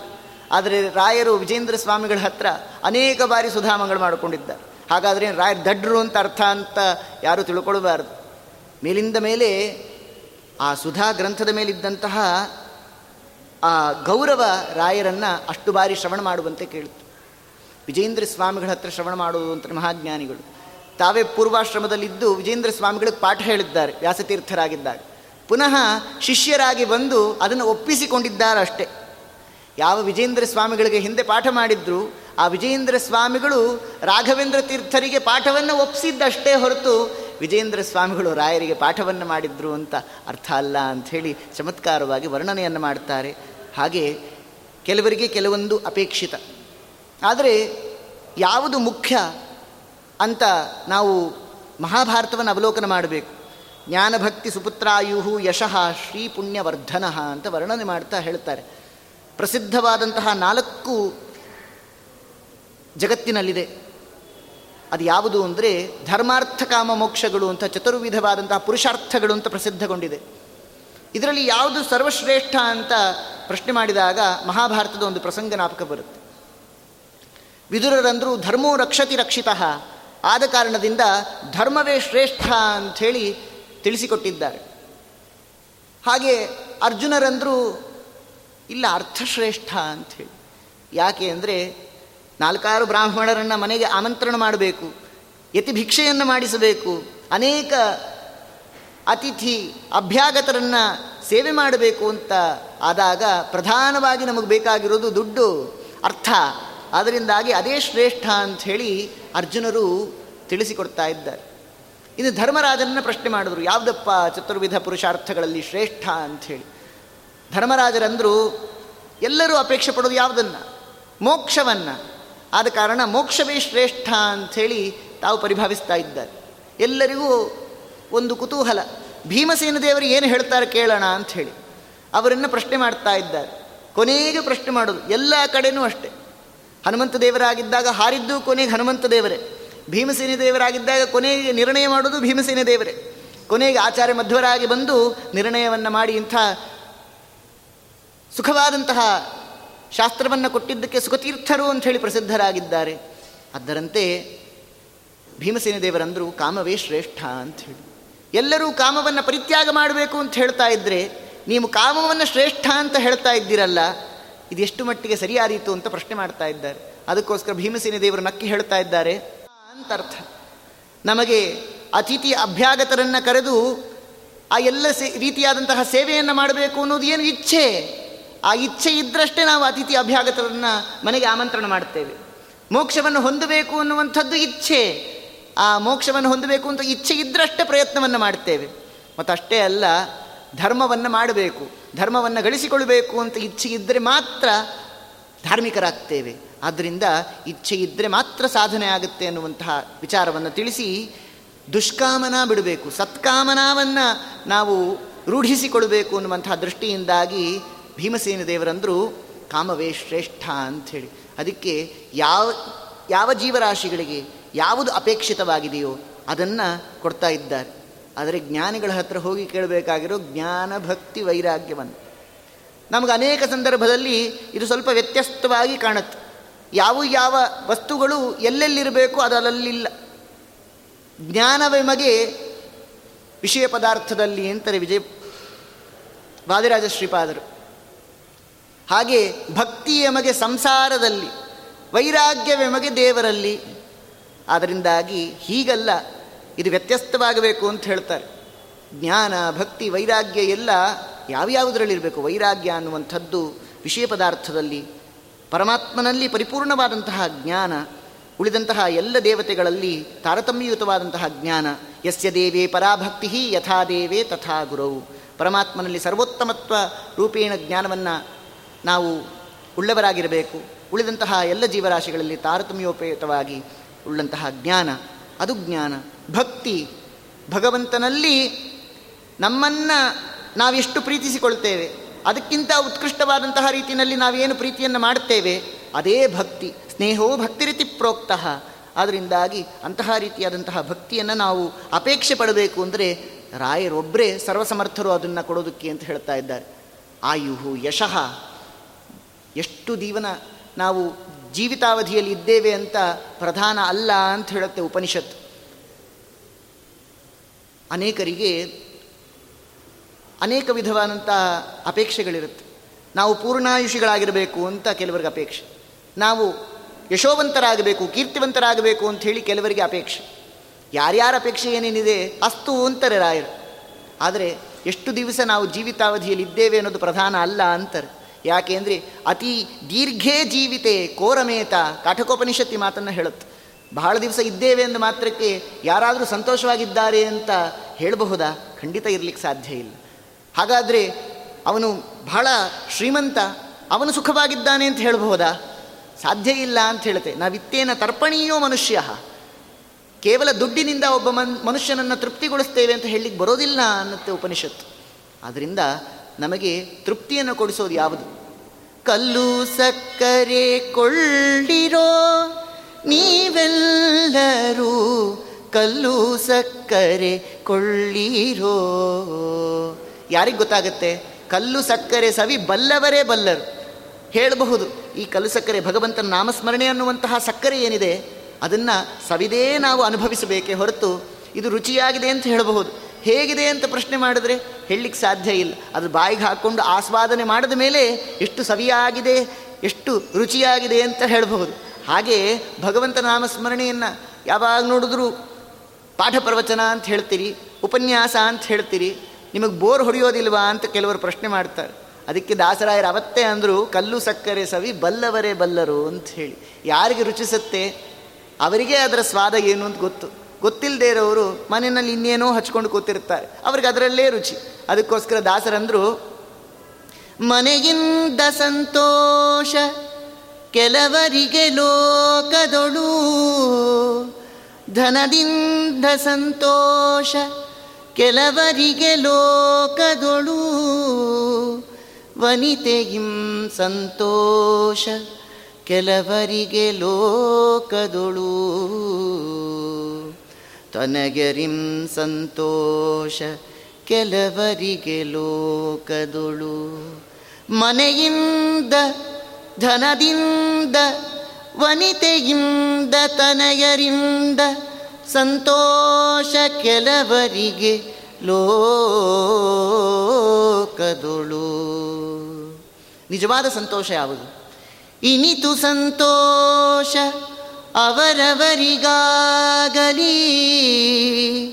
ಇನಿತು ಸಂತೋಷ ಅವರವರಿಗಾಗಲಿ. ನಿನ್ನ ನೆನೆವೋ ಸಂತೋಷ ಎನಗಾಗಲಿ. ನಮ್ಮ ರಂಗ ವಿಠಲ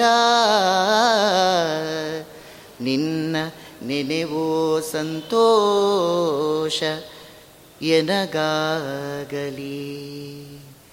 ಜ್ಞಾನಿಗಳು ಇದನ್ನು ಅರ್ಥಕೊಂಡಿರ್ತಾರೆ ಚೆನ್ನಾಗಿ. ಅದಕ್ಕೋಸ್ಕರ ಯಾವ್ಯಾವುದನ್ನೂ ಸಂತೋಷ ಅಂತ ಪರಿಭಾವಿಸ್ತೀವಲ್ಲ, ಅದು ಯಾವುದೂ ಸಂತೋಷ ಅಲ್ಲ.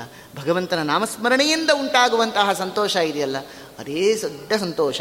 ಅದರಿಂದಾಗಿ ಅದು ಬೇಕಾಗಿರೋದು ಯಾವಾಗ ನಮ್ಮಲ್ಲಿ ಭಗವಂತನ ವಿಚಾರದಲ್ಲಿ ಜ್ಞಾನ ಅನ್ನೋದು ಪರಿಪಕ್ವವಾಗುತ್ತೆ, ಭಕ್ತಿ ಅನ್ನೋದು ಜಾಗೃತವಾಗುತ್ತೆ, ವಿಷಯ ಪದಾರ್ಥದಲ್ಲಿ ವೈರಾಗ್ಯ ಅನ್ನೋದು ನಮ್ಮಲ್ಲಿ ಅದು ಕೇಂದ್ರೀಕೃತವಾಗುತ್ತೆ, ಆಗ ಮಾತ್ರ ಭಗವಂತ ಉದ್ಧಾರ ಮಾಡ್ತಾನೆ ಅಂತ ತಿಳಿಸಿಕೊಡ್ತಾ ಇದ್ದಾರೆ. ಅದಕ್ಕೋಸ್ಕರ ಈ ಎಲ್ಲವನ್ನೂ ರಾಯರು ಕೊಡ್ತಾ ಇದ್ದಾರೆ ಅಂತ ತಿಳಿಸ್ತಾ ಇದ್ದಾರೆ. ಅಷ್ಟೇ ಅಲ್ಲ, ನಾವು ಪಾಪಕರ್ಮಗಳನ್ನೇ ಬಹಳ ಮಾಡೋದು. ಪುಣ್ಯ ಮಾಡೋದು ಬಹಳ ಅಲ್ಪ. ಆದರೆ ಯಾವ ಪುಣ್ಯಕರ್ಮಗಳಿದೆ ಆ ಪುಣ್ಯಕರ್ಮಗಳನ್ನು ನಾವು ಕ್ಷೀಣ ಆಗದೇ ಇರೋ ರೀತಿಯಲ್ಲಿ ನೋಡ್ಕೊಳ್ಬೇಕು ಯಾವುದೇ ಕರ್ಮ ಮಾಡಿದರೂ ಕೂಡ ಭಗವಂತನಿಗೆ ಇದು ಸಮರ್ಪಣೆ ಮಾಡಿದಾಗ ಭಗವಂತ ಆ ಪುಣ್ಯವನ್ನು ಹ್ರಾಸವಾಗದಂತೆ ಕಾಪಾಡ್ತಾನೆ. ಹಾಗೆ ಪಾಪಕರ್ಮಗಳನ್ನು ಭಗವಂತನಿಗೆ ಸಮರ್ಪಣೆ ಮಾಡಬೇಕು. ಆ ಸಮರ್ಪಣಾ ಭಾವದಲ್ಲಿ ವ್ಯತ್ಯಾಸ ಇದೆ ಅಂತಾರೆ. ಯಾಕೆ ಅಂದರೆ ಕೊಟ್ಟಿದ್ದನ್ನು ಅನಂತ ಮಡಿ ಮಾಡಿಕೊಡುವ ಅಂದುಬಿಟ್ರು ದಾಸರು. ನಾವು ಪುಣ್ಯಕರ್ಮಗಳನ್ನು ಕೆಲವೇ ಮಾಡುತ್ತೇವೆ ಪುಣ್ಯಕರ್ಮಗಳನ್ನೇನೋ ಅನಂತ ಮಡಿ ಮಾಡಿಕೊಟ್ರೆ ಪರವಾಗಿಲ್ಲ. ಪಾಪಕರ್ಮಗಳನ್ನು ಅನಂತ ಮಡಿ ಮಾಡಿಕೊಟ್ಟುಬಿಟ್ರೆ ಹರ ಏನ ಮಹಾ ಅಂತಾಗತ್ತೆ. ಅದರಿಂದಾಗಿ ನಾವು ಸಮರ್ಪಣೆ ಮಾಡುವಂತಹ ರೀತಿಯಲ್ಲಿ ವ್ಯತ್ಯಾಸ ಇದೆ ಅಂತಾರೆ. ಹೇಗೆ ಅಂದರೆ ಪರಮಾತ್ಮನ ಆ ಪಾದುಕೆಯಂತೆ ಪಾಪಕರ್ಮಗಳನ್ನು ನಾವು ಸಮರ್ಪಣೆ ಮಾಡಬೇಕು. ಅವನ ಪಾದಾರವಿಂದಗಳಲ್ಲಿ ನಮ್ಮ ಪಾಪಗಳನ್ನು ಸಮರ್ಪಣೆ ಮಾಡಬೇಕು. ಆಗ ತಾನು ಪಾದುಕೆಯಂತೆ ಅದನ್ನು ಧಾರಣೆ ಮಾಡಿ ನಮ್ಮ ಎಲ್ಲ ಪಾಪಗಳನ್ನು ಭಗವಂತ ಸವಿಸಿಬಿಡ್ತಾನೆ ಅಂಥೇಳಿ ನಾವು ದೊಡ್ಡವರಿಗೆ ಅನೇಕ ಪದಾರ್ಥಗಳನ್ನು ದಾನ ಅಂತ ಕೊಡ್ತೇವೆ. ಛತ್ರಿಯನ್ನು ಕೊಡ್ತೇವೆ, ಪಾದರಕ್ಷೆಗಳನ್ನು ಕೊಡ್ತೇವೆ. ಯಾಕೆ? ನಮ್ಮ ಪಾಪಗಳನ್ನು ಅವರು ಆ ರೀತಿ ಧಾರಣೆ ಮಾಡಿ ಅದನ್ನು ಸವಿಸಿಬಿಡಲಿ ಅಂತ ಹೇಳಿ ಹಾಗೆ ಭಗವಂತನೂ ಕೂಡ ನಾವು ಮಾಡಿರುವಂತಹ ಎಲ್ಲ ಪಾಪಗಳನ್ನು ತಾನು ಪಾದುಕೆಯಂತೆ ಧಾರಣೆ ಮಾಡಿ ಅದನ್ನು ಸವಿಸಿಬಿಡ್ತಾನಂತೆ. ಅದಕ್ಕೋಸ್ಕರ ಹೇಳ್ತಾರೆ, ಈ ಜ್ಞಾನಿಗಳು ರಾಯರೂ ಅಷ್ಟೆ. ನಮ್ಮಲ್ಲಿರುವಂತಹ ಎಲ್ಲ ಪಾಪಗಳನ್ನು ಅವರು ದಹನ ಮಾಡಿ ಪುಣ್ಯವನ್ನು ಅಭಿವೃದ್ಧಿಯಾಗುವಂತೆ ಪುಣ್ಯವರ್ಧನ ಅಂಥೇಳಿ ವರ್ಣನೆ ಮಾಡ್ತಾ ಇದ್ದಾರೆ. ರಾಯರ ಮಹಿಮೆ ಎಷ್ಟು ಹೇಳಲಿಕ್ಕೆ ಸಾಧ್ಯ? ಅಗಮ್ಯ ಮಹಿಮಾಲೋಕೆ ರಾಘವೇಂದ್ರೋ ಮಹಾಯಶಾಹ. ಜಗತ್ತಿನಲ್ಲಿ ಕೆಲವ ಕೆಲವರ ಮಹಿಮೆ ಇಂತಿಷ್ಟೇ ಅಂತ ಹೇಳಬಹುದು. ನಮ್ಮ ನಿಮ್ಮಲ್ಲಿ ಮಹಿಮೆ ಅನ್ನೋದು ಇಲ್ಲವೇ ಇಲ್ಲ. ಕೇವಲ ದೋಷಗಳ ದೋಷಗಳ ಪಟ್ಟಿಯನ್ನು ಪರಿಪೂರ್ಣವಾಗಿ ಹೇಳಬಹುದು ನಾವು. ಹೇಳಿದ್ರೆ ಅದು ಮುಗಿಲಿಕ್ಕೆ ಸಾಧ್ಯ ಇಲ್ಲ, ಅಷ್ಟು ದೋಷಾರೋಪಣೆಯನ್ನು ಮಾಡಬಹುದು. ಗುಣಗಳು ಅಂತ ಏನಾದರೂ ಹೇಳಬೇಕು ಅಂತಂದರೆ ಇಂತಿಷ್ಟೇ ಗುಣಗಳು ಅಂತಿರುತ್ತೆ. ಆದರೆ ರಾಯರ ಗುಣಗಳು ಅನ್ನೋದು ಅಗಮ್ಯ ಮಹಿಮಾಲೋಕೆ ರಾಘವೇಂದ್ರೋ ಮಹಾಯಶಾಹ. ಎಲ್ಲ ಅಷ್ಟು ಅಗಮ್ಯವಾಗಿ ಆ ಗುರುಗಳ ಮಹಿಮೆ ಅನ್ನೋದು ಜಗತ್ತಿನಲ್ಲಿ ಪ್ರಖ್ಯಾತವಾಗಿದೆ ಅಂತ ಹೇಳ್ತಾ ಇದ್ದಾರೆ. ಯಾಕೆ ಅಂದರೆ ಶ್ರೀ ಮಧ್ವಮತ ದುಗ್ಧಾಬ್ಧಿ. ಆಚಾರ್ಯರ ಆ ಶಾಸ್ತ್ರ ಅನ್ನುವಂತಹ ಸಮುದ್ರದಲ್ಲಿ ತಾವು ಯಾವಾಗಲೂ ಕೂಡ ಈಜುತ್ತಾ ಇರ್ತಾರೆ. ದಾಸರಂದರು ಮಧ್ವಮತ ದುಗ್ಧಾಬ್ಧಿಗಳು ಮೀನಾಗಿ ಇರಬೇಕು ಅಂತ ಹೇಳಿ. ಈಸಬೇಕು, ಇದ್ದು ಚಯಿಸಬೇಕು ಅಂತ ಹೇಳ್ತಾರೆ. ಯಾಕೆ ಅಂತಂದರೆ ನಾವೆಲ್ಲ ತಿಮಿಂಗಿಲ ಆಗ್ಲಿಕ್ಕೆ ಸಾಧ್ಯ ಇಲ್ಲ ಮಧ್ವಶಾಸ್ತ್ರದಲ್ಲಿ. ಮಧ್ವಶಾಸ್ತ್ರ ಅನ್ನೋದು ದೊಡ್ಡ ಸಾಗರ. ಅದರಲ್ಲಿ ನಾವು ಕೇವಲ ಸಣ್ಣ ಮೀನಾಗಬಹುದಷ್ಟೆ. ಅದರಂತೆ ಆದರೆ ರಾಯರಂಥ ಮಹಾಜ್ಞಾನಿಗಳು ಮಾತ್ರ ಆ ಆಚಾರ್ಯರೆಂಬ ಆ ಶಾಸ್ತ್ರದ ಸಮುದ್ರದಲ್ಲಿ ಸಮರ್ಥವಾಗಿ ಈಜಬಲ್ಲಂತಹ ಪಟುಗಳು ಅಂತ ತಿಳಿಸ್ತಾ ಇದ್ದಾರೆ. ಅವರು ಹೇಗಿದ್ದಾರೆ ಅಂತಂದರೆ ಕೆಲವರು ಇರ್ತಾರೆ. ಅವರನ್ನು ಮಾತಾಡಿಸ್ಲಿಕ್ಕೆ ಹೆದರಿಕೆ ಆಗುತ್ತೆ. ಅಷ್ಟು ಕೋಪ ಅವರಿಗೆ, ಸಿಟ್ಟು.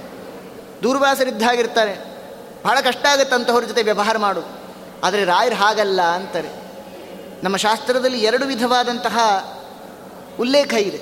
ಒಂದು, ಸೂರ್ಯನಂತೆ ಪ್ರಜ್ವಲಿಸುವಂತಹ ಸಮಸ್ತ ಶಾಸ್ತ್ರಗಳು. ಹಾಗೆ ಚಂದ್ರನಂತೆ ದೇದೀಪ್ಯಮಾನವಾದಂತಹ ತಂಪಾದಂತಹ ಬೆಳಗಿನ, ಬೆಳದಿಂಗಳಂತಹ ಶಾಸ್ತ್ರವೊಂದು ಈ ಎಲ್ಲ ದೊಡ್ಡ ದೊಡ್ಡ ಆಚಾರ್ಯ ಶಾಸ್ತ್ರ ಅನ್ನುವಂಥದ್ದೇನಾಗಿದೆ? ಅದು ಕಬ್ಬಿಣದ ಕಡಲೆ. ಅದು ಸಾಮಾನ್ಯರಿಂದ ಅದು ಮುಟ್ಟುವಂತಹದ್ದಲ್ಲ. ಸೂರ್ಯನನ್ನು ನಾವು ತೀಕ್ಷ್ಣಿಸಿ ನೋಡಲಿಕ್ಕಾಗೋದಿಲ್ಲ. ಯಾಕೆ ಅಂದರೆ ಬಹಳ ಪ್ರಖರತೆ. ನೋಡ್ತಿದ್ದ ಹಾಗೆ ಕಣ್ಣು ಮಂಜು ಮಂಜಾಗತ್ತೆ. ಆದ್ದರಿಂದ ಅದನ್ನು ಈಕ್ಷಿಸುವಂತಹ ಸಾಮರ್ಥ್ಯ ನಮ್ಮಲ್ಲಿರೋದಿಲ್ಲ. ಆದರೆ ಚಂದ್ರನ ಬೆಳದಿಂಗಳು ಹಾಗಲ್ಲ. ಬಹಳ ಸುಲಭ. ದೇದೀಪ್ಯಮಾನವಾಗಿ ತಂಪನ್ನು ಉಂಟು ಮಾಡುತ್ತೆ ಕಣ್ಣಿಗೆ. ಹಾಗೆ ಜನರನ್ನು ಸಜ್ಜೀವ ರಾಶಿಗಳನ್ನು ಉದ್ಧಾರ ಮಾಡ್ತಾ ಇದ್ದಾರೆ ರಾಯರು ತಮ್ಮ ಆ ಎಲ್ಲ ಅನುಗ್ರಹ ಎಂಬಂತಹ ಆ ಬೆಳದಿಂಗಳಿಂದ ಅಂತ ವರ್ಣನೆ ಮಾಡ್ತಾ ಇದ್ದಾರೆ. ಇಷ್ಟು ಅದ್ಭುತವಾದಂತಹ ವರ್ಣನೆ ಅಂತ ತಿಳಿಸ್ತಾ ಇದ್ದಾರೆ. ನಮಗೆ ಅಭೀಷ್ಟವಾದದ್ದು ಸಿದ್ಧಿಯಾಗಬೇಕಂದ್ರೆ ಆಂತರ್ಯದಲ್ಲಿ ಭಕ್ತಿ ಅನ್ನೋದು ಜಾಗೃತವಾಗಬೇಕು. ಅದರ ಸಿದ್ಧಿಗೋಸ್ಕರವಾಗಿ ಜ್ಞಾನಿಗಳಿಗೆ ನಮಸ್ಕಾರವನ್ನು ಮಾಡ್ತೇವೆ. ಅದಕ್ಕೋಸ್ಕರ ಅಪ್ಪಣ್ಣಾಚಾರ್ಯರಂದರು, ನನಗೆ ಇಂತಿಷ್ಟೇ ಅಭಿಷ್ಟ ಅನ್ನೋದಿಲ್ಲ, ಸರ್ವಾಭೀಷ್ಟ ಸಿದ್ಧ್ಯರ್ಥಂ ಅಂತಂದರು. ಯಾವ್ಯಾವ ಅಭೀಷ್ಟಗಳು ಅಂತಿದೆ ಜಗತ್ತಿನಲ್ಲಿ, ಅದರೆಲ್ಲರ ಸಿದ್ಧಿಗೋಸ್ಕರವಾಗಿ ನಾನು ನಿಮಗೆ ನಮಸ್ಕಾರ ಮಾಡ್ತೀನಿ ಅಂತ ಒಂದೇ ಸರಿ ನಮಸ್ಕಾರ ಮಾಡಿಬಿಟ್ಟು ಯಾಕೆ ಅಂತಂದರೆ, ರಾಯರಿಗೆ ನಮಸ್ಕಾರ ಮಾಡಬೇಕು ಅಂದರೆ ನನಗೆ ಇದು ಬೇಕು, ಅದು ಬೇಕು ಅದು ಬೇಕು, ಇದು ಬೇಕು ಅಂದರೆ ಒಂದು ಪಟ್ಟಿಯೇ ತಯಾರಾಗಿಬಿಡುತ್ತೆ. ಪುನಃ ಪುನಃ ನಮಸ್ಕಾರ ಮಾಡಬೇಕಾಗುತ್ತೆ. ಅದಕ್ಕೋಸ್ಕರವಾಗಿ ಚಮತ್ಕಾರವಾಗಿ ಅಪ್ಪಣ್ಣಾಚಾರ್ಯರಂದರು ನಾನು ಒಂದೇ ನಮಸ್ಕಾರದಲ್ಲಿ ನಿಮಗೆ ಪೂರ್ಣ ಏನೇನು ಬೇಕು ಅನ್ನೋದನ್ನು ವರದಿ ಒಪ್ಪಿಸಿಬಿಟ್ಟಿದ್ದೇನೆ, ಕೊಡೋದು ಬಿಡೋದು ನಿಮಗೆ ಬಿಟ್ಟಿದ್ದು ಅಂತ ಹೇಳಿ. ಅದಕ್ಕೋಸ್ಕರವಾಗಿ ರಾಯರಿಗೆ ಇಂಥ ರೀತಿಯಲ್ಲಿ ನಮಸ್ಕಾರವನ್ನು ಮಾಡ್ತಾ ಇದ್ದಾರೆ. ಮುಖ್ಯವಾದದ್ದು ರಾಯರು ನಮಗೆ ಕೊಡುವಂಥದ್ದು ಬೇಕಾದ್ದೆಲ್ಲ ಕೊಡ್ತಾರೆ. ಲೌಕಿಕವಾದಂತಹ ಎಲ್ಲ ಪದಾರ್ಥಗಳನ್ನು ಕೊಡ್ತಾರೆ. ಆದರೆ ಯಾರಾದರೂ ನಮ್ಮನ್ನು ತತ್ವಜ್ಞಾನ ಬೇಡಿ ಬರ್ತಾರಾ ಅಂತ ಅಪೇಕ್ಷೆ ಪಡ್ತಾ ಇರ್ತಾರೆ. ತವ ಸಂಕೀರ್ತನಂ ವೇದಶಾಸ್ತ್ರಾರ್ಥ ಜ್ಞಾನ ಸಿದ್ಧಯೇ. ಮುಖ್ಯವಾಗಿ ನಾವು ರಾಯರನ್ನು ಬೇಡಬೇಕಾಗಿರೋದು. ರಾಯರ ಸಂಕೀರ್ತನೆಯನ್ನು ಮಾಡೋದರಿಂದಾಗಿ ನಮಗೆ ಬಹಳ ಮುಖ್ಯವಾದಂತಹ ಪ್ರಯೋಜನ ಯಾವುದು ಅಂದರೆ ವೇದಶಾಸ್ತ್ರಾರ್ಥ ಜ್ಞಾನ ಸಿದ್ಧಯೇ. ಭಗವಂತನ ತತ್ವಜ್ಞಾನ ಆಗಬೇಕು ಅಂದರೆ ಏಕೈಕ ಮಾರ್ಗ ಅಂತಂದರೆ ವೇದ ಉಪನಿಷತ್ತುಗಳ ಅಧ್ಯಯನ. ಅದರಲ್ಲಿ ಅಡಕವಾಗಿರುವಂತೆ ಮಾತ್ರ ಭಗವಂತನನ್ನು ನಾವು ಪೂರ್ಣವಾಗಿ ತಿಳಿಲಿಕ್ಕೆ ಸಾಗ, ಸಾಧ್ಯವಾಗತ್ತೆ ಹೊರತು ಇನ್ಯಾವ ಶಾಸ್ತ್ರದಿಂದಲೂ ಭಗವಂತ ನಮಗೆ ತಿಳಿಲಿಕ್ಕೆ ಸಾಧ್ಯ ಇಲ್ಲ ಯಥಾಮತಿಯಾಗಿ. ನ್ಯಾಯಶಾಸ್ತ್ರದಿಂದ ತಿಳ್, ತಿಳ್ಕೊಳ್ಳಿಕ್ಕೆ ಪ್ರಯತ್ನ ಪಡೋಣ ಅಂದರೆ ನೈಷಾ ತರ್ಕೇಣ ಮತಿರಾಪನೇಯ ಉಪನಿಷತ್ತು. ತರ್ಕದಿಂದ ಭಗವಂತ ಇದ್ದಾನೆ ಅಂತಲೂ ಕೂಡ ನಿರೂಪಣೆ ಮಾಡಬಹುದು. ಹಾಗೆ ಭಗವಂತ ಇಲ್ಲ ಅಂತಲೂ ಕೂಡ ನಾವು ತಿಳಿಸಬಹುದು. ಆದ್ದರಿಂದ ತರ್ಕದಿಂದ ಭಗವಂತನ ನಾವು ತಿಳಿಲಿಕ್ಕೆ ಸಾಧ್ಯ ಇಲ್ಲ. ಅದಕ್ಕೋಸ್ಕರ ಶ್ರೀಮದಾಚಾರ್ಯರಂದರು, ಸದಾಗಮೈಕ ವಿಜ್ಞೇಯಂ ಸಮತೀತ ಕ್ಷರಾಕ್ಷರಂ ನಾರಾಯಣಂ ಸದಾ ಒಂದೇ ನಿರ್ದೋಷ ಶೇಷ ಸದ್ಗುಣಂ ಹೇಳಿ ಸದಾ ಆಗಮೈಕ ವಿಜ್ಞೇಯಂ, ಆಗಮದಿಂದ ಮಾತ್ರ, ಅದು ಸದಾಗಮಗಳಿಂದ ಮಾತ್ರ ಭಗವಂತ ವೇದ್ಯ ಅಂತ ಶ್ರೀಮದಾಚಾರ್ಯ ಹೇಳಿರುವಂತಹ ಮಾತನ್ನು ತಿಳಿಸಿಕೊಡ್ತಾ ಇದ್ದಾರೆ. ರಾಘವೇಂದ್ರ ಸ್ವಾಮಿಗಳನ್ನು ನಾವು ಸಂಕೀರ್ತನೆ ಮಾಡೋದರಿಂದಾಗಿ ಆ ಎಲ್ಲ ವೇದಾರ್ಥದಲ್ಲಿ ಅಡಕವಾದಂತಹ ಪರಮಾತ್ಮನ ತತ್ವ ವಿಚಾರಗಳನ್ನು ಉಪದೇಶ ಮಾಡ್ತಾರಂತೆ. ಇದು ಪ್ರಧಾನವಾದಂತಹ ವಿಚಾರ ಅಂತ ಅಪ್ಪಣ್ಣಾಚಾರ್ಯ ನಿರೂಪಣೆ ಮಾಡ್ತಾ ಇದ್ದಾರೆ. ಎಲ್ಲ ನಮ್ಮ ಸ್ತೋತ್ರಗಳು ಸ್ತೋತ್ರ ಅಂತ ಆಗೋದು ಅದು ಭಕ್ತಿಪೂರ್ವಕವಾಗಿದ್ದಾಗ. ಅದಕ್ಕೋಸ್ಕರ ಇಲ್ಲಿ ಹೇಳ್ತಾರೆ ಭಕ್ತಿಪೂರ್ವಕಂ ಅಂತ ಹೇಳಿ. ಆ ಸ್ತೋತ್ರ ಸ್ತೋತ್ರ ಆಗಬೇಕು ಅಂದರೆ ಭಕ್ತಿ ಇರಬೇಕು. ಇಲ್ಲ ಅಂದರೆ ತೋತ್ರ ಅಂತ ಆಗುತ್ತೆ ಸ್ತೋತ್ರ ಅಂದರೆ ಸಂಸ್ಕೃತದಲ್ಲಿ ದಂಡ ಅಂತ ಹೇಳಿ. ದಂಡ ಆಗುತ್ತೆ ನಮ್ಮ ಸ್ತೋತ್ರ. ನಮ್ಮ ಸ್ತೋತ್ರ ಸ್ತೋತ್ರ ಆಗಬಾರ್ದು, ಸ್ತೋತ್ರ ಆಗಬೇಕು ಅಂದರೆ ಭಕ್ತಿಪೂರ್ವಕವಾಗಿರಬೇಕು ಅಂತಾರೆ. ಅದಕ್ಕೋಸ್ಕರ ಇಲ್ಲಂದ್ರೂ ಭಕ್ತಿಪೂರ್ವಕಂ ಅಂಥೇಳಿ ಎಪ್ಪಟೇ ಭಕ್ತಿಪೂರ್ವಕಂ. ಯಾರು ಭಕ್ತಿಯಿಂದ ಸ್ತೋತ್ರ ಮಾಡ್ತಾರಲ್ಲ, ಅದು ಸ್ತೋತ್ರ ಅಂತಾಗಿ ಅದನ್ನು ಪರಿಗಣನೆ ಮಾಡ್ತಾರೆ, ಸ್ವೀಕಾರ ಮಾಡ್ತಾರೆ ಜ್ಞಾನಿಗಳು. ಇಲ್ಲ ಅಂದರೆ ದಂಡ ತಗೊಂಡು ಹೇಗಿದ್ರು ಯತಿಗಳ ಹತ್ರ ದಂಡ ಇರುತ್ತೆ, ದಂಡ ತಗೊಂಡು ನಾಲ್ಕು ಬಾರಿಸ್ತಾರೆ ಅಂತ ಅರ್ಥ ಆಗುತ್ತೆ. ಹೀಗೆಲ್ಲ ಜಗತ್ತಲ್ಲಿ ಕಾಣ್ತೇವೆ ನಾವು. ಮತ್ತಷ್ಟೇ ಅಲ್ಲ ನಾವು ಇವತ್ತಿಗೂ ಕಾಣ್ತೇವೆ ಎಷ್ಟೆಷ್ಟು ರೋಗಿಷ್ಠರಾದಂತಹ ವ್ಯಕ್ತಿಗಳು ರಾಯರ ಹತ್ರ ಹೋಗಿ ಸೇವೆಯನ್ನು ಮಾಡಿರೋದ್ರಿಂದ ಆ ಎಲ್ಲ ರೋಗಗಳನ್ನು ತಾವು ಪರಿಹಾರ ಮಾಡಿಕೊಂಡಿದ್ದಾರೆ ಅಂಥೇಳಿ. ನಾವು ಅಂದ್ಕೊಳ್ಬಹುದು, ನಮಗೆ ಯಾವ ರೋಗವೂ ಇಲ್ಲ, ನಾವೆಲ್ಲರೂ ಕೂಡ ಸುಖವಾಗಿದ್ದೇವೆ ಅಂಥೇಳಿ ಅಂದ್ಕೊಳ್ಬಹುದು. ಪ್ರಧಾನವಾದಂತಹ ಒಂದು ರೋಗ ಇದೆ, ದೊಡ್ಡ ರೋಗ ಇದೆ. ಅದು ಯಾವುದು ಅಂದರೆ ಈ ಸಂಸಾರ ಅನ್ನುವಂತಹ ಮಾಯೆಯಲ್ಲಿ ಸಿಲುಕಿದ್ದೇವಲ್ಲ, ಇದೇ ದೊಡ್ಡ ರೋಗ.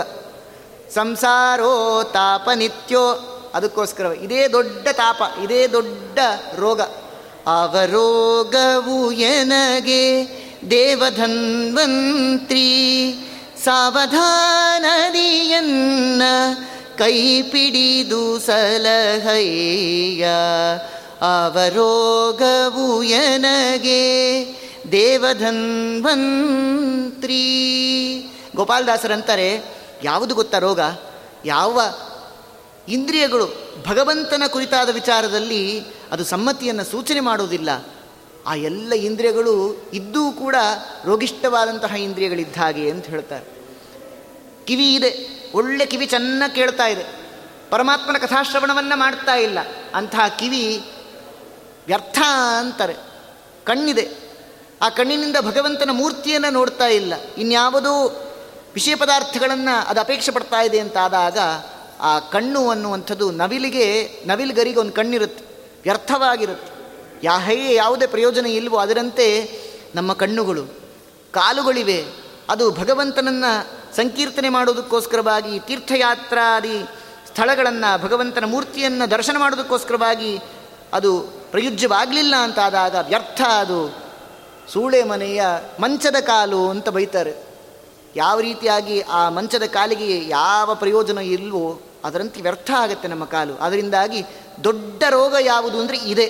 ಅದಕ್ಕೋಸ್ಕರ ಕೇವಲ ತಸ್ಯ ಕುಷ್ಠಾದಿ ರೋಗಾಣಾಮ್ ಅಂತಂದ್ರಲ್ಲ, ಕುಷ್ಠ ಅನ್ನುವಂಥದ್ದು ನಮಗೆ ಭೌತಿಕವಾದಂತಹ ಈ ಜಗತ್ತಿನಲ್ಲಿ ಬರಬಹುದಾದಂತಹ ರೋಗ.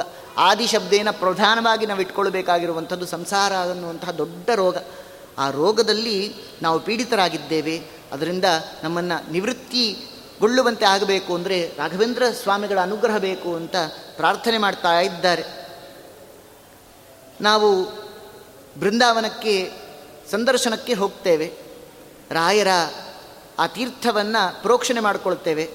ರಾಯರ ತೀರ್ಥವನ್ನು ಸ್ವೀಕಾರ ಮಾಡ್ತೇವೆ. ಇದರಿಂದ ನಮ್ಮ ಜನ್ಮ ಜನ್ಮಾಂತರದ ಎಲ್ಲ ದೋಷಗಳು ನಿವೃತ್ತಿಯಾಗತ್ತೆ ಯಾರಿಗಾದರೂ ಅನ್ನಿಸಬಹುದು, ನಾವು ಗಂಗಾದಿ ಸಕಲ ತೀರ್ಥ ಸ್ನಾನವನ್ನು ಮಾಡಿ ಬರಬೇಕು ಅಂತ ಪಾಪ ಬಹಳ ಜನಕ್ಕೆ ಅಪೇಕ್ಷೆ ಇರುತ್ತೆ. ಆ ಎಲ್ಲ ಗಂಗಾದಿ ಸಕಲ ತೀರ್ಥಗಳ ಸನ್ನಿಧಾನ ರಾಯರ ಆ ಪಾದೋದಕದಲ್ಲಿದೆ ಅಂತ ಆದಾಗ ಎಲ್ಲೆಲ್ಲಿ ಹುಡ್ಕೊಂಡು ಹೋಗ್ತೀರಿ ಅಂತಾರೆ. ಇಷ್ಟು ರಾಯರ ಮಹಿಮೆಯನ್ನು ತೋರಿಸ್ತಾ ಇದ್ದಾರೆ. ಯಾರ್ಯಾರು ಮೂಕರಾಗಿದ್ದಾರೆ ಅವರಿಗೆಲ್ಲರಿಗೂ ಕೂಡ ರಾಯರು ಮಾತು ಬರುವಂತೆ ದಿವ್ಯ ವಕ್ತೃತ್ವವನ್ನು ಕೊಟ್ಟಿದ್ದಾರೆ. ಯಾರು ಕಣ್ಣಿಲ್ಲದೆ ಕುರುಡರಾಗಿದ್ದಾರೆ ಅವರೆಲ್ಲರಿಗೂ ಕೂಡ ದಿವ್ಯ ಚಕ್ಷುಸ್ಸನ್ನು ಕೊಟ್ಟಿದ್ದಾರೆ. ಅಂದರೆ ಅಭಿಪ್ರಾಯ ಯಾವ ಮಾತಿದೆ ಅದು ಭಗವಂತನನ್ನು ಕೊಂಡಾಡಲಿಲ್ಲ ಅಂತಂದರೆ ವಕ್ತೃತ್ವ ಇದ್ದರೂ ಏನು ಪ್ರಯೋಜನ ಅಂತ ಅರ್ಥ. ಇದ್ದಾಗ ದಾನ ಧರ್ಮಗಳ ಮಾಡದೆ ಕೆಡೋದು ಮನುಷ್ಯನ ಸ್ವಭಾವ. ಅದರಂತೆ ಇದ್ದಂತಹ ಇಂದ್ರಿಯಗಳು ಅದು ಒಳ್ಳೆ ಸ್ವಾಸ್ಥ್ಯದಲ್ಲಿದ್ದಾಗ ಭಗವಂತನನ್ನು ಕೊಂಡಾಡಲಿಲ್ಲ ಅಂತಂದರೆ ಆ ಇಂದ್ರಿಯ ಇದ್ರೂ ವ್ಯರ್ಥ. ಅದರಂತೆ ಈ ರೋಗಗಳು ನಮ್ಮನ್ನು ಪೀಡಿಸ್ತಾ ಇದೆ. ಆ ಎಲ್ಲ ರೋಗಗಳಿಂದ ನಮ್ಮನ್ನು ನಿವೃತ್ತಿಗೊಳಿಸುವಂತೆ ಮಾಡ್ತಾ ಇದ್ದಾರೆ. ಮತ್ತೊಂದು ಆಗಿನ ಕಾಲದಲ್ಲೆಲ್ಲ ಬಹಳಷ್ಟು ಪರಿವಾ ಪರವಾದಿಗಳಿದ್ದರು ಆ ಪರವಾದಿಗಳು ಬಂದು ಏನು ಪೂರ್ವಪಕ್ಷವನ್ನು ತಾವು ಹೇರಿ ಸಜ್ಜೀವ ರಾಶಿಗಳನ್ನು, ಸಾತ್ವಿಕ ವರ್ಗದವರನ್ನು ತಾವು ಪ್ರಶ್ನಿಸ್ತಾ ಇದ್ದರೂ ಆ ಎಲ್ಲ ಪರವಾದಿಗಳಿಗೆ ತಾವು ಸೂರ್ಯರಂತೆ ಇದ್ದಾರೆ. ಹೇಗೆ ಅಂತಂದರೆ ಈ ಎಲ್ಲ ಜೀವರಾಶಿಗಳಿಗೆ ದಿವ್ಯವಾದಂತಹ ಜ್ಞಾನವನ್ನು ಕೊಡುವುದರ ಮೂಲಕವಾಗಿ. ಅದರಿಂದ ರಾಯರನ್ನು ಎಷ್ಟು ಪರಿಪರಿಯಾಗಿ ನಾವು ಚಿಂತನೆ ಮಾಡಬೇಕು ಅಂತಂದರೆ ದೊಡ್ಡ ರೋಗ ಅಜ್ಞಾನ. ಆ ಅಜ್ಞಾನ ನಿವೃತ್ತಿಯಾಗಬೇಕು ಅಂದರೆ ರಾಯರ ಅನುಗ್ರಹ ಬೇಕು. ಅದರಿಂದಾಗಿ ದಿವ್ಯ ಜ್ಞಾನ ಭಕ್ತ್ಯಾದಿ ವರ್ಧನಂ ಅಂತ ತಿಳಿಸಿಕೊಡ್ತಾ ಇದ್ದಾರೆ. ಮತ್ತಿನ್ನು ಇನ್ನಿಷ್ಟು ಕಾಲಗಳಲ್ಲಿ ನಮಗೆ ಅನೇಕ ಭಯಗಳಿರ್ತವೆ. ಆ ಭಯಗಳಿಂದ ನಾವು ಪೀಡಿತರಾಗಬಾರ್ದು ಅಂತಂದರೆ ಪ್ರತಿನಿತ್ಯ ರಾಯರ ಸ್ತೋತ್ರವನ್ನು ಪಾರಾಯಣ ಮಾಡಿರಿ. ರಾಘವೇಂದ್ರ ಅಂತ ಸ್ತೋತ್ರ ಮಾಡಿರಿ. ಅನುಗ್ರಹವನ್ನು ಮಾಡ್ತಾರೆ ರಾಯರು ಅಂತ ಹೇಳ್ತಾ ಇದ್ದಾರೆ. ಅದರಿಂದ ಮತ್ತೆ ರಾಯರ ಸ್ತೋತ್ರವನ್ನು ಮಾಡಿದರೆ ಪುನಃ ಜನನ ಅನ್ನುವಂತಹ ಮಾತೇ ಇಲ್ಲ. ನಿಮಗೆ ಪರಿಪೂರ್ಣವಾದಂಥ ತತ್ವಜ್ಞಾನವನ್ನು ಕೊಟ್ಟು ಮೋಕ್ಷಕ್ಕೆ ಭಾಜನರಾಗುವಂತೆ ರಾಯರು ಮಾಡ್ತಾ ಇದ್ದಾರೆ ಅಂತ ಇಷ್ಟು ರೀತಿಯ ವರ್ಣನೆಯನ್ನು ಮಾಡಿದ್ದಾರೆ. ಇಷ್ಟು ಅಭಿಪ್ರಾಯವನ್ನು ನಾವು ಇಟ್ಟುಕೊಂಡು ರಾಯರ ಸ್ತೋತ್ರವನ್ನು ಪಾರಾಯಣ ಮಾಡಬೇಕು ಅಂತ ಹೇಳ್ತಾರೆ. ರಾಯರ ಸ್ತೋತ್ರದಲ್ಲಿ ಬಹಳ ವೈಚಿತ್ರಪೂರ್ಣವಾದಂತಹ ಕೆಲವು ದೃಶ್ಯಾವಳಿಗಳನ್ನು ಇಟ್ಟಿದ್ದಾರೆ ಅಪ್ಪಣ್ಣಾಚಾರ್ಯರು. ಇದು ನಾನು ಹೇಳ್ತಾ ಇದ್ದೇನೆ ಕೇಳ್ರಿ ಅಂತ ಆಗ್ರಹ ಮಾಡ್ತಾ ಇಲ್ಲ. ಯಾಕೆ ಅಂದರೆ ಯಾವುದಾದಕ್ಕೂ ಒಂದಕ್ಕೂ ಒಂದು ಪ್ರತೀಕ ಬೇಕು. ಒಂದು ಸ್ಟ್ಯಾಂಪಿಂಗ್ ಬೇಕು ಅಂತ ಹೇಳ್ತಾರೆ. ಇದು ಅಥೆಂಟಿಕ್ ಅಂತ ಹೇಳಬೇಕಲ್ಲ. ಆ ಅಥೆಂಟಿಕ್ ಆಗಬೇಕು ಅಂತಂದರೆ ಯಾರಾದರೂ ಒಬ್ಬರು ಅದನ್ನು ಸ್ಟ್ಯಾಂಪೇಜ್ ಮಾಡಬೇಕು. ಇಲ್ಲಿ ರಾಯರ ಸ್ತೋತ್ರ ಅನ್ನುವಂಥದ್ದು ಅಥೆಂಟಿಕ್ ಅಂತ ಯಾರು ಹೇಳ್ತಾ ಇದ್ದಾರೆ? ಯಾರೋ ಹೇಳ್ತಿರೋದಲ್ಲ, ಸಾಕ್ಷಿ ಹಯಾಸ್ಯೋತ್ರಹಿ. ಹಯಗ್ರೀವ ದೇವರೇ ಸಾಕ್ಷಿಯಾಗಿದ್ದಾರೆ. ರಾಯರು ಇಷ್ಟು ಮಹಿಮಾ ಅತಿಶಯ ರಾಯರಲ್ಲಿದೆ ಅನ್ನೋದಕ್ಕೆ ಹೈಗ್ರೀವ ದೇವರೇ ಸಾಕ್ಷಿ ಅಂತ ಹೇಳಿ ನಿರೂಪಣೆಯನ್ನು ಮಾಡ್ತಾ ಇದ್ದಾರೆ. ಅದರಿಂದಾಗಿ ಈ ಸ್ತೋತ್ರವನ್ನು ನಾವು ಕೇವಲ ಗುರುಗಳ ಬೃಂದಾವನದಲ್ಲಿ ನಿಂತು ಹೇಳಿದಾಗ ಮಾತ್ರ ಪುಣ್ಯ ಅಂತಲ್ಲ. ಎಲ್ಲಿ ಕರೆದರಲ್ಲೂ ಅಲ್ಲಿಗೆ ಬಂದು ಒದಗ್ತಾರೆ ರಾಯರು. ಅದರಿಂದಾಗಿ ಈ ರಾಯರನ್ನು ಆ ಪರಿಯಾಗಿ ಸ್ತೋತ್ರ ಮಾಡಿ ಅಂತ ಹೇಳಿ ಚಿಂತನೆಯನ್ನು ಮಾಡ್ತಾ ಇದ್ದಾರೆ. ನಮ್ಮ ಜೀವನದಲ್ಲಿ ನಾವು ಎಷ್ಟು ಕಾಲ ಬದುಕಿದ್ದೇವೆ ಅನ್ನೋದು ಮುಖ್ಯ ಅಲ್ಲ ಅಂತ ಒಂದು ವಿಚಾರವನ್ನು ತೆಗೆದುಕೊಂಡು ಉಪನಿಷತ್ಕಾರರು ಅದರ ಸೂಚನೆಯನ್ನು ಕೊಡ್ತಾ ಇದ್ದಾರೆ. ನಾವೆಲ್ಲ ಅಂದುಕೊಳ್ತೇವೆ, ನಮ್ಮ ಎಷ್ಟು ಆಯುಷ್ಯು ಅಂತಂದರೆ ಕಲಿಯುಗದಲ್ಲಿ ನೂರು ವರ್ಷ ಅಂಥೇಳಿ ಆದರೆ ಅನೇಕ ಸಂದರ್ಭದಲ್ಲಿ ನೂರು ವರ್ಷ ಬದುಕೋದು ಬಹಳ ಕಷ್ಟ. ಯಾವಾಗ ಭಗವಂತ ನಮ್ಮನ್ನು ಕರೆದುಕೊಂಡು ಹೋಗ್ತಾನೆ ಎನ್ನುವಂತಹ ಆ ಪ್ರಮೇಯ ನಮಗೆ ಗೊತ್ತಿಲ್ಲ. ಅದರಂತೆ ಮಾರ್ಕಂಡೇಯ ಋಷಿಗಳು ಒಮ್ಮೆ ಒಬ್ಬ ಋಷಿಗಳ ಆಶ್ರಮಕ್ಕೆ ಪ್ರವೇಶ ಮಾಡ್ತಾರೆ. ಪ್ರವೇಶ ಮಾಡಿ ಆ ಗುರುಗಳು ಆ ಸಂದರ್ಭಕ್ಕೆ ಪಾಠ ಮಾಡ್ತಾ ಇರ್ತಾರೆ. ಜ್ಞಾನವೃದ್ಧರು, ವಯೋವೃದ್ಧರು ಆದಂತಹ ಒಬ್ಬ ಋಷಿಗಳು ಪಾಠ ಮಾಡ್ತಾ ಇರ್ತಾರೆ. ಅನೇಕ ಶಿಷ್ಯರಿರ್ತಾರೆ. ಆ ಕಾಲಕ್ಕೆ ಮಾರ್ಕಂಡೇಯ ಋಷಿಗಳು ಪ್ರವೇಶ ಮಾಡಿದರು. ಪ್ರವೇಶ ಮಾಡಿ ಆ ಜನಸಂದೇಣೆಯನ್ನು ನೋಡ್ತಾರೆ. ವಯೋವೃದ್ಧರಾದಂತಹ, ಜ್ಞಾನವೃದ್ಧರಾದಂತಹ ಆ ಋಷಿಗಳು ತಕ್ಷಣಕ್ಕೆ ಎದ್ದು ನಿಂತು ಮಾರ್ಕಂಡೇಯ ಋಷಿಗಳಿಗೆ, ಬಾಲಕರು ಇನ್ನು ಮಾರ್ಕಂಡೇಯ ಋಷಿಗಳು, ಅವರಿಗೆ ದೀರ್ಘದಂಡ ಪ್ರಣಾಮವನ್ನು ಮಾಡಿದ್ದಾರೆ. ಎಲ್ಲ ಶಿಷ್ಯರಿಗೂ ಆಶ್ಚರ್ಯ. ಇಷ್ಟು ದಿವಸ ನಾವು ಗುರುಗಳಿಗೆ ನಮಸ್ಕಾರ ಮಾಡ್ತಾ ಇದ್ವಿ, ಇವತ್ತೇನೋ ನಮ್ಮ ಗುರುಗಳು ಇನ್ಯಾರಿಗೋ ನಮಸ್ಕಾರ ಮಾಡ್ತಿದ್ದಾರಲ್ಲ ಅಂಥೇಳಿ ಎಲ್ಲರಿಗೂ ಆಶ್ಚರ್ಯ ಆಯಿತು.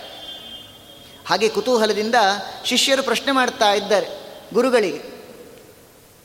ಏನು ಗುರುಗಳೇ, ನಾವು ನಿಮಗೆ ನಮಸ್ಕಾರ ಮಾಡ್ತಾ ಇದ್ವು. ನೀವು ಯಾರಿಗೋ ನಮಸ್ಕಾರ ಮಾಡ್ತಾ ಇದ್ದೀರಲ್ಲ, ಏನಿದರ ಔಚಿತ್ಯ ಅಂತ ಪ್ರಶ್ನೆ ಮಾಡಿದ್ದಾರೆ. ಅದಕ್ಕೋಸ್ಕರ ಆ ವಯೋವೃದ್ಧರಾದಂತಹ, ಜ್ಞಾನವೃದ್ಧರಾದಂತಹ ಋಷಿಗಳು ಹೇಳ್ತಾರೆ, ನೀವು ಅಂದ್ಕೊಂಡಿರೋ ರೀತಿಯಲ್ಲಿ ನಾನು ವಯೋವೃದ್ಧ ಅಂತೂ ಅಲ್ಲವೇ ಅಲ್ಲ, ಜ್ಞಾನವೃದ್ಧನೂ ಅಲ್ಲ ಅಂತ ಹೇಳ್ತಾರೆ. ಯಾಕೆ ಅಂತಂದರೆ, ನಾವು ಎಷ್ಟು ದಿವಸ ಕಾಲ ಜೀವಿತಾವಧಿಯಲ್ಲಿದ್ದೇವೆ ಅನ್ನೋದು ಮುಖ್ಯ ಅಲ್ಲ, ಜೀವಿತಾವಧಿಯಲ್ಲಿದ್ದಾಗ ಭಗವಂತನ ಸ್ಮರಣೆಯನ್ನು ಎಷ್ಟು ಮಾಡಿದ್ದೇವೆ ಅನ್ನೋದು ಮುಖ್ಯ ಅಂತ ಹೇಳ್ತಾರೆ. ಆದ್ದರಿಂದ ನನ್ನ ಆಯಸ್ ಎಷ್ಟು ಅಂತಂದರೆ ಮೂರು ತಿಂಗಳು ಅಂತಾರೆ ಆ ಋಷಿಗಳು. ಅವರಿಗೆ ಬಹಳಷ್ಟು ವಯಸ್ಸಾಗಿರುತ್ತೆ. ಅಷ್ಟು ವಯಸ್ಸಾಗಿದ್ದರೂ ಕೂಡ ನಿಮ್ಮ ವಯಸ್ಸು ಎಷ್ಟು ಅಂತ ಕೇಳಿದ್ರೆ ಭಗವಂತನ ಲೆಕ್ಕದಲ್ಲಿ ನನ್ನ ಆಯುಷ್ಯ, ನನ್ನ ವಯಸ್ಸು ಮೂರು ತಿಂಗಳು ಅಂತಾರೆ. ಬಹಳ ಆಶ್ಚರ್ಯ ಆಗುತ್ತೆ. ಯಾಕೆ ಅಂತಂದರೆ ಅಷ್ಟೇ ಕಾಲ ಭಗವಂತನ ಸ್ಮರಣೆಯನ್ನು ಮಾಡಿರುವಂಥದ್ದು ತಮ್ಮ ಜೀವಿತಾವಧಿಯಲ್ಲಿ ಪೂರ್ಣವಾಗಿ. ಆದರೆ ಮಾರ್ಕಂಡೇಯ ಋಷಿಗಳು ಹಾಗಲ್ಲ. ಮೃತ್ಯುವನ್ನೇ ಗೆದ್ದು ಬಂದಂಥವರು. ಯಾತಕ್ಕೋಸ್ಕರ ಪರಮಾತ್ಮನ ಸ್ಮರಣೆಯನ್ನು ಎಂದೂ ಕೂಡ ಮರೆಯದಿರುವಂತಹ ಮಹಾಜ್ಞಾನಿಗಳು, ಅದಕ್ಕೋಸ್ಕರವಾಗಿ ನಾನು ಅವರಿಗೆ ದೀರ್ಘದಂಡ ಪ್ರಣಾಮಗಳನ್ನು ಮಾಡಿದೆ. ಅವರಿಗೆ ಪೂರ್ಣಾಯುಷ್ಯ ಹದಿನಾರು ವರ್ಷ ಅಂತ ಹೇಳ್ತಾರೆ. ಅದರಿಂದ ನಾವು ಅಂದುಕೊಳ್ತೇವೆ, ನನಗಿಷ್ಟು ವಯಸ್ಸಾಗಿದೆ ಆದ್ದರಿಂದ ನಮಗಿಷ್ಟು ವರ್ಷ ಅಂತ ಹೇಳ್ತೇವೆ. ಆದರೆ ಹಾಗಲ್ಲ ಅಂತಾರೆ ಮಾರ್ಕಂಡೇಯ ಋಷಿಗಳು.